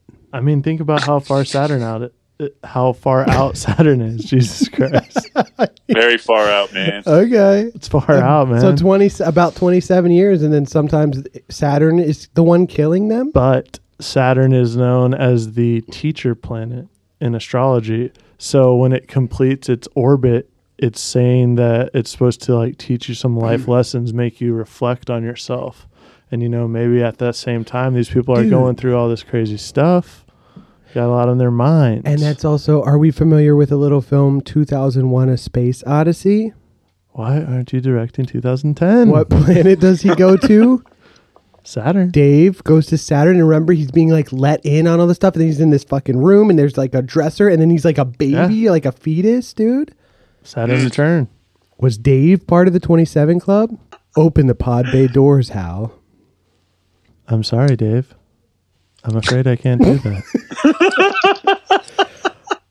Boom, HAL 9000, baby. Okay, so there we go. Astrology. Is that all we got? It's just the Saturn return? What is it? So that was the that was saying like a, a lot of these people if you look at like you could look it up yourself if you guys are listening feel free to look up your Saturn it. return just go ahead and Google that. no but I'm saying uh, I looked it up on a couple of these is around about the same time But so what? Like so, Saturn is evil and is killing these no people. it's not killing them it's just saying that that's a time in your life when you're going through a lot of controversy a lot of self-reflection And this is what it could be kill very you? depressing Okay, not, not okay. that I'm not saying that Saturn is killing No, I know that. I'm just saying like the, the return is Saturn coming back. It's you know? just that that particular time in their life is a little bit harder on them. okay. And some know? people don't make it to the other side. So people are just making that connection, you know? Okay. Down there. Now there's also this like uh I did I really didn't know this because this I thought was pretty interesting. I had always heard growing up uh always smoking stuff, you know, and heard that white lighters were bad luck. Did you guys hear this? Yes, I did. Yeah. Because I had a white lighter one time. Okay, I didn't know that that was a connection to the 27 Club. Apparently, there's some rumor that like all these people had a white lighter on them when they died. I've heard that not not Brian Johnson, but I heard that Jim Morrison, Janis Joplin, Jimi Hendrix, and Kurt Cobain all did. What about Amy? Not Amy. Yeah, but then it's also like Bic didn't start making those white lighters until 1973. But there was a company out there that was. okay. I'm not sure the name of it. Um, I, t- I fucking texted it to you. I can't remember the name. I want to say it's it like was Z- called Mick. no, it wasn't. It was called Zick. Zipper or something. Okay, zipper lighters. Now, what about like uh But because Kurt if you- Cobain's was pink though. yeah, if you look at the, The pictures. Yeah, But it, I guess it could but well, it also said in his pocket. So, okay, that was maybe in he the had cigar multiple box. lighters, so yeah. And it said it was guy was smoking a lot. And Jim Morrison, though, did he have his pants on in the tub? well, this according was to you just- guys, maybe he did. Okay. All right. Well, I mean, I thought that was Bathing pretty suit. interesting, but then I'm digging deeper into this white lighter connection. There's not much on that other than it's pro- possibly just a rumor that was started. to sell more white lighters. Okay. Well, honestly, that would be detrimental bad. to the white lighter business. You think? yeah. But there was also the myth that all of these people were left handed. well, Jimi was. Okay, Was Jim obviously Morrison? we know Jim Jimi was. I d- do you know how hard it is to find out what hand somebody writes with? I looked up every person. I could not find anything on it. Yeah, but j- you just look at YouTube videos of them playing the guitar. Yeah, but you're a good like. uh But just because somebody plays guitar left-handed doesn't mean they don't like. They could play yeah, guitar. I'm left-handed, but I play guitar. yeah, he plays right-handed. guitar right-handed, but he writes left-handed. I play hockey Yeah. left-handed, but I golf right-handed. Okay, but if you can do something left-handed, there's very little I can do left-handed. Okay, I I get that. What I'm saying is I could not find any definitive proof that all these people were left-handed. no, but I was saying you're a left-handed uh, bit of a left-handed connoisseur. That's true. Redhead, left hand. Yes, yes. Diamond in the rough. Like, did you know of, of any? Did you hear about any of these people being left-handed before? Like Jim, Janis. Just Hendrix. Okay, yeah. I'd never really but looked into it, everybody yeah. knows that. Right. Um. All right. I'm looking it up right now. dude, are you? Did you not hear what I said? I looked it up for many, many weeks. Well, I just found it right now on two different. He's left-handed. He's got a connection. This says that Kurt Cobain, Janis Joplin, Robert Johnson, Jimi Hendrix, Amy Winehouse. What All what's that left-handed. website? Fakeads.com. you must be.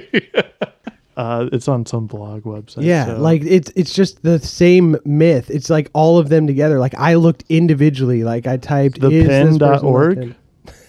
Pen fifteen. it's like pen, P E N N. I okay. Like I mean, Pennsylvania. it's a like any listeners out there. If you want to dive in and let us know if all of these people were left-handed, feel free. Well, that's just I just told you that not all of them, but a majority.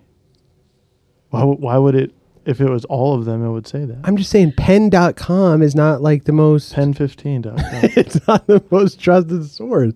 Yeah, but isn't all right? Isn't left-handedness often associated with like creativity and stuff? So it would make sense these artists Yeah, devil's hand. Left hand. Yeah, yeah, yeah. All right. Well, all right. Maybe they were. Maybe they weren't. Um. it's neither here nor there. Yeah, that's it. So this, so this theory, and, and this is kind of to round us out, you know, because this To is play us out, what does that mean? not to play us out, but just to kind of round it out because this there's a lot to this one. And when you look like this is the research, so Strange Scenes Inside the Canyon by David McGowan. This is a book that I got, and I was and I, this kind of goes in hand in hand with the MK Ultra connection. Remember, we kind of talked about MK Ultra setting up the whole hippie scene. in several episodes. Yeah, yeah, yeah. Well, Yes. mostly our MK Ultra episode.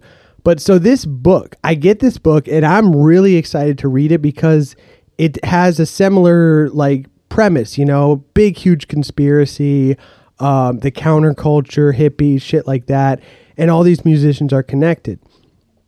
Now I started doing an episode that was just on that, which is kind of spawned the MK Ultra episode. But this book, as I got deeper and deeper, kind of reminded me of the book I used to do our episode on sensual alien encounters. You remember that? Another hit Oh. episode. Check that one out. It was just like all Do over the place. It was almost unreadable. But I tried to sludge through it for the Loyal Legion. but hey, we still got an episode out of yeah, it. Yeah, I'll basically give you the cliff notes because it, it kind of does fit with the big picture of the 27 Club, but it's more of a conspiracy theory angle. So basically, this whole book's thesis is that the 1960s counterculture, the hippies.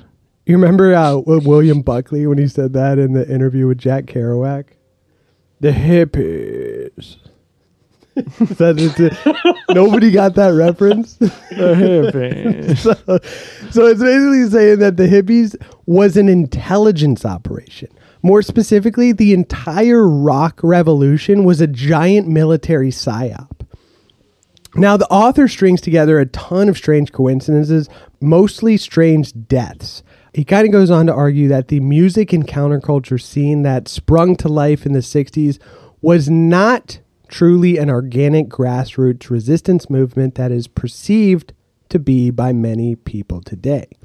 And again, you know, this kind of fits with like what we were talking about with MK Ultra. Uh, he goes on to claim that the movement was basically manufactured so that it could be steered. And at the same time, he's presenting all these deaths as proof for the, that the scene was supposed to be about peace, love, understanding, but it was actually very dark and violent.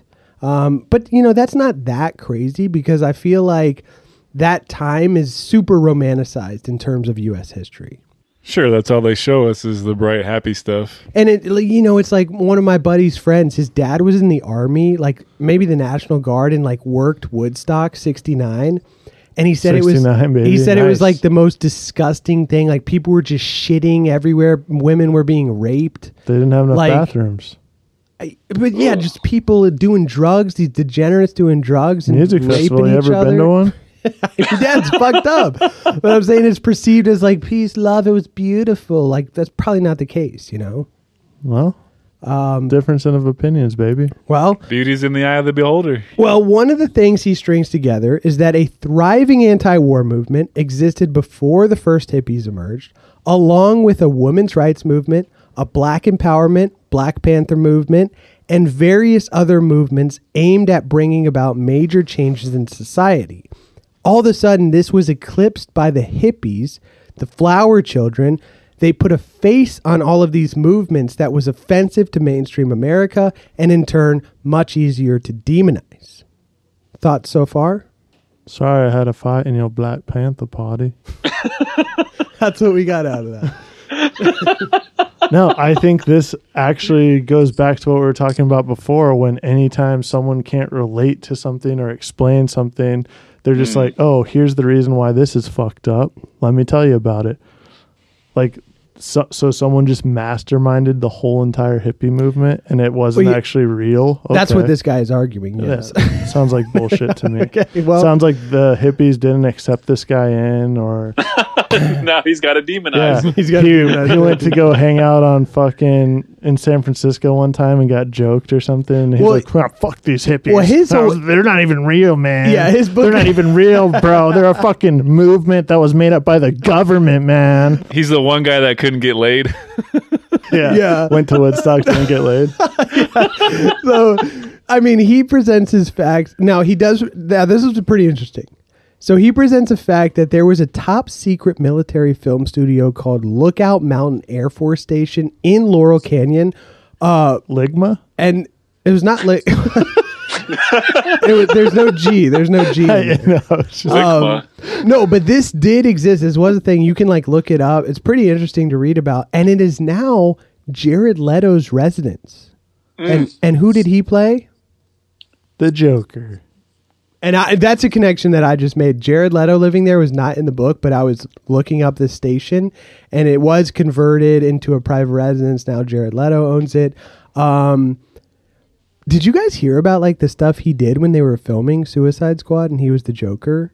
Mm, did not. What kind of stuff? Was he was he 27 years old contemplating suicide because the movie was so terrible? I don't think so. So this is I'm not even shitting you, dude. Jared Leto, like I thought this was a joke when I was first reading it. When he was playing the Joker, um, I guess he's a method actor, like um, what's his face, like greatest actor of all time, Daniel Day Lewis. Like he stays in character the whole time they're filming. Okay. And so he was doing that with the Joker. And he's like other cast members, Will Smith, Margot Robbie. He sent them stuff like v- creepy video messages, a live rat, Oh, I bullets, okay, a yes, I dead did- pig. I heard about a that. u- used condoms and anal beads. I did not hear about that part. Like, I'm I heard about the, I heard up, about the dead pig and the rats, but I didn't hear about the other stuff. Insane. Like- We'll start sending you guys that Dude, yeah. stuff. I mean, and he's like just trying to get into character. And it, like, imagine Will Smith getting a used condom and anal beads at his house. Like, it's just like Here you go, Will. And now we know why his wife trying to divorce him. Yeah, so he, so Jared Leto lives in this place. This was a top secret m- Mount uh, Lookout Mountain Air Force Station. Look this shit up. Um, now, this place was on the books officially, quote, quote, quote, as a film processing studio for nuclear testing footage.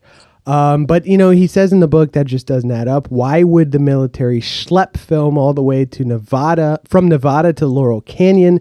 They could have developed it anywhere. Uh, and this is also possibly where the moon landing was filmed. Not I true. thought that was a Hollywood basement. yep. Laurel Canyon, dude. That's right by Hollywood. Basement, studio, government, Mm. secrets. It's Laurel Canyon, not Hollywood. Though. Oh, pretty close. uh, now, this was a fully equipped studio with sound stages, screening rooms, an animation department, climate controlled vaults, a bomb shelter. What do they need an animation department for, if I might ask? Got to make the cartoons, Yeah, dog. Disney cartoons. We're going to do a Disney episode. You'll see all the propaganda with that. Propaganda, yeah. Uh, yeah, you know, a helipad and Hollywood luminaries ranging from Ho- Ronald Reagan to Marilyn Monroe all had clearance to work there on undisclosed projects. Interesting. Yes, very interesting. And also, this is kind of like have you guys read that book Chaos uh, by Tom O'Neill, I believe? It's Have all not. about like Manson's CIA connection. This even kind of goes into that, you know, boom, you get Manson was like a CIA operative, you get him in the mix, and boom, you further discredit the hippie movement. And now I'm thinking, Courtney Love, was she fuck a fucking CIA operative? Could see it. Um, but you know, I I The think degenerate, the degenerate Courtney Love. You think she masterminded this? Dude? She was a CIA operative. she was a CIA operative. That's what I'm saying now. Oh, now you're saying it. Maybe she what? Maybe that was all a facade, man.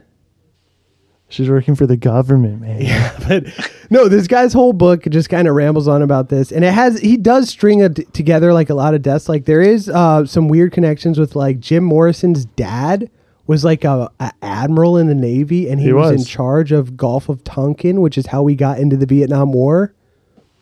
Which would like didn't even happen. It was a false flag or some shit, right? I mean, I don't that's know pretty fucking about crazy. naval history to tell you that, but Well, I sure. do. Uh, so there you go. That's fucking crazy. Now, this whole book is it sounds kind of crazy, right? It's like you were saying. There's probably some hippie didn't get laid. He starts fucking demonizing the hippies. Uh, this sounds like the guy that owned the bar that Jim Morrison died at. allegedly. He's just uh, trying to throw his name in there. So you take this book at face value. This guy's a crazy lunatic. You know, these are all just coincidences. It's fucking Fugazi is a Fugazi, right? But it does seem very convenient for the powers that be uh, to have not only the major political leaders fighting for change, you know, JFK 1963, Malcolm X 1965, RFK 1968, MLK 1968, all die at the hands of a lone gunman. And then you've got some of the most charismatic and talented uh, people in the counterculture Jimi, Janis, Jim, uh, many others all die around the same time. Interesting. What are we thinking? I mean, some of uh, Jimi's closest friends and family even said that uh, he was on a list just like Malcolm X and Martin Luther. But Okay. That's I, I don't doubt there. that. I don't dispute that. Um, what do you think about that, Teabag? That whole grandiose conspiracy, government steering this shit? Very interesting. That's it. You're gonna LeBron James me. They're trying to quash that counterculture, baby. Did you guys see the the LeBron? This might go. This might play into our next segment. But did you see the LeBron James like when he he has like the he will show up to like press conferences with like a Malcolm X book, and they were like, "Oh yeah, I noticed you're reading Malcolm X's biography. What like what did you think?" And he's like, "Honestly, I only I only just started reading it. Interesting." Interesting guy. like what the fuck? Like are you kidding? It's like a lot of lot of stuff about uh, race. Very interesting. And it's was, just like, was supposed to give a speech on the a book report to A book those fucking report. guys? no, no, no. Book report would like have it. Like if somebody asked you about like Malcolm X, wouldn't you have more to say than just interesting? Not if? I hadn't read the book. exactly. So then why bring the book with you? um, but no. So that kind of plays into my next thing, which is like this idea of like paparazzi, public eye, mental illness, because it, got, it is Mental Health Awareness Month. Um, and so this is kind of my closing thoughts, and you guys can jump in here after if you got anything to say. But I'm there's a bunch of ways we can look at this, and one of them is obvious. We say, yeah, the industry's corrupt. You know, any artist's early de- demise, bad habits can be chalked up to just that. Uh, you know, the industry places incredible pressures on artists while at the same time offering them unlimited access to every vice imaginable.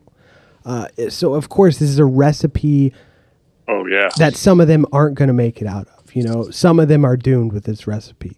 And I will say, in all the research I did for this, there's one thing that just kind of gets lost in the shuffle, and that is that, like, the mental health of these artists themselves. You know, it's much easier to point to all these external factors, like we said with uh, Kurt's death, uh, and say, you know, hey, you know, they were set up. There, there was this corrupt manager, disgruntled spouse that killed them. They got a bad batch. Uh, you know, they aren't they aren't dead at all. They faked it. Um, but you know, the grim reality of it could be the simple fact that this person, this individual, just was not in a good mental place.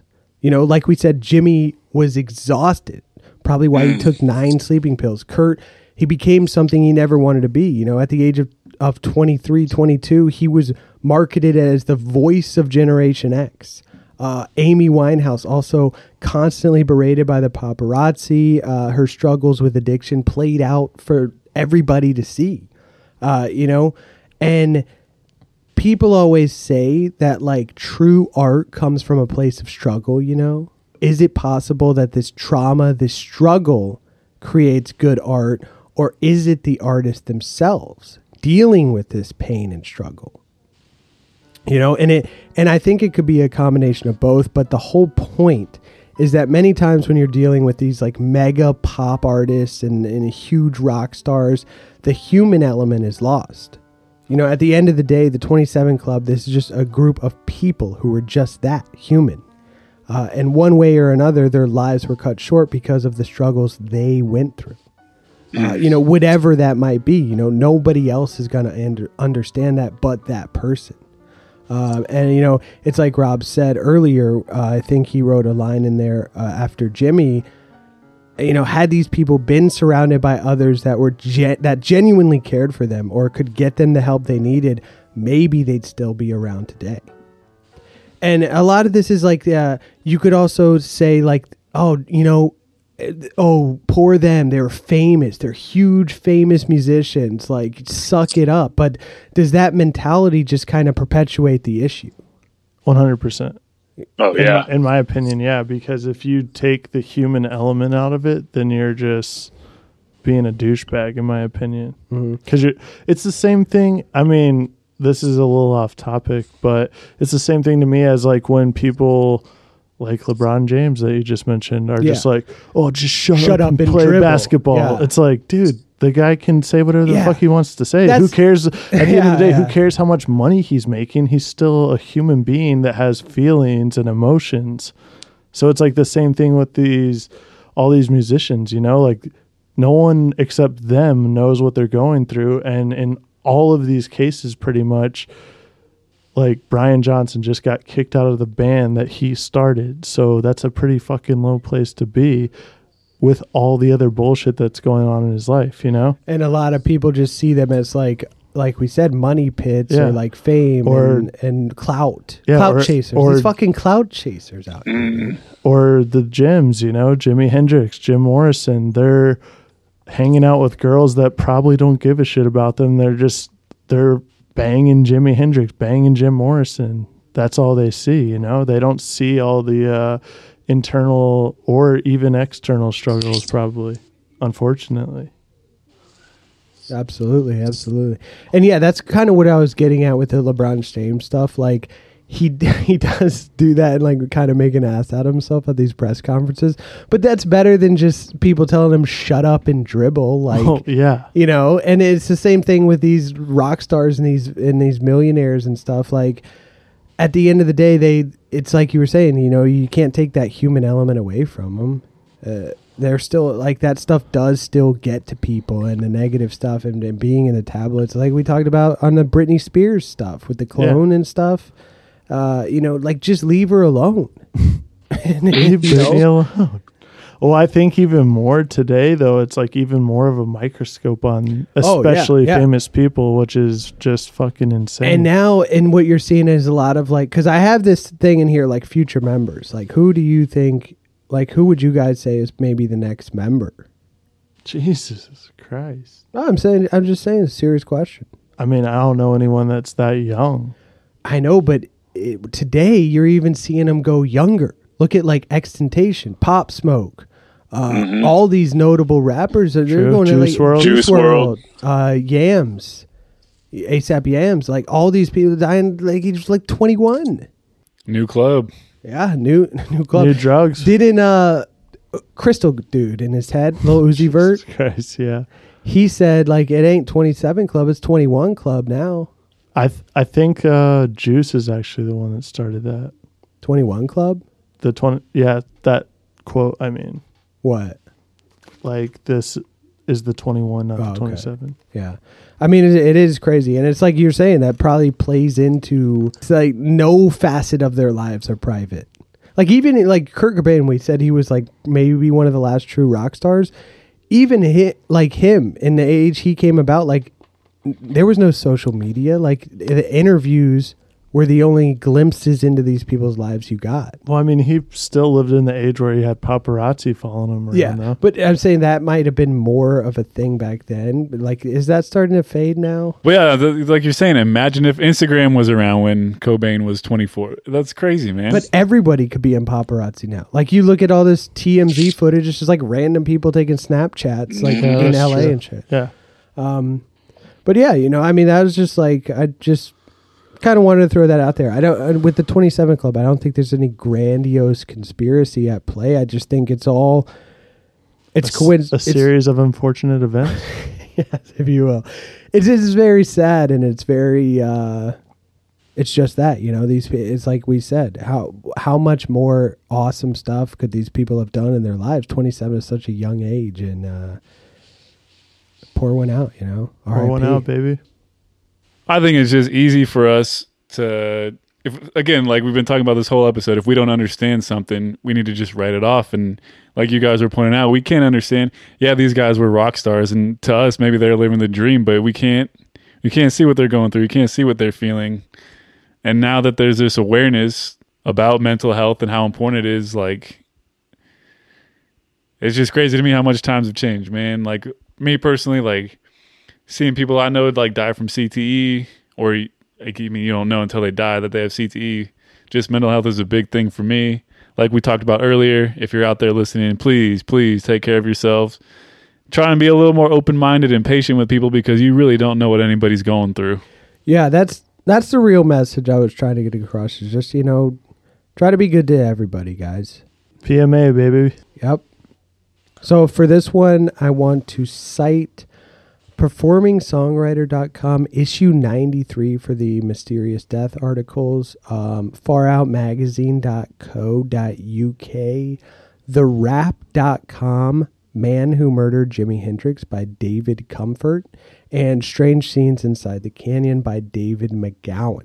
And there you have it guys 27 club uh, let us know if uh, we missed anything if uh, maybe if you guys have some topics you want to hear us get to shoot us a line and on that Loyal Legion, as always, thanks for tuning in. Check us out on podcastfromouterspace.com. Grab yourself some merch. Uh, hit us up on it in the IG, Podcast from Outer Space, or if you want to shoot us an email, podcastfromouterspace at gmail.com.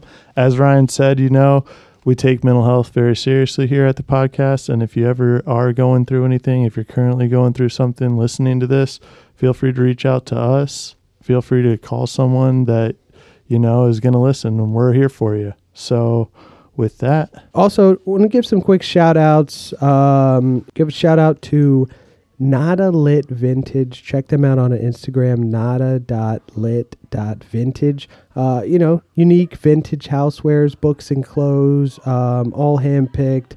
Uh, check them out on Instagram. Uh, you know, maybe buy something from them. Uh, very cool people. also want to give a quick shout out to Ember and Pine, handcrafted artisanal candles. Uh, she is up in Washington, and uh, you know, feel free to check her out on the IG Ember and Pine Co. Still waiting on that signature teabag scent, by the way. It's in the works, baby. And also check out uh, GS Print Company. You know, local to San Diego, veteran owned. Our very own Rob works there, uh, co-owner, I guess you would say. CEO. Uh, yeah, CEO. but, you know, quality, Lawyer. affordable, uh, custom science, designs, marketing solutions. Check them out. gsprintcompany.com for all your printing needs. And as always, Legion, be sure to follow our friends Beal Racing if you're on YouTube. Uh, if you're into TikTok and OnlyFans, be sure to follow our friends Shelly Appleseed and Mr. Bauer27. Thanks for tuning in. Please, please take care of your mental health. Take care of the mental health of those around you in any way you can.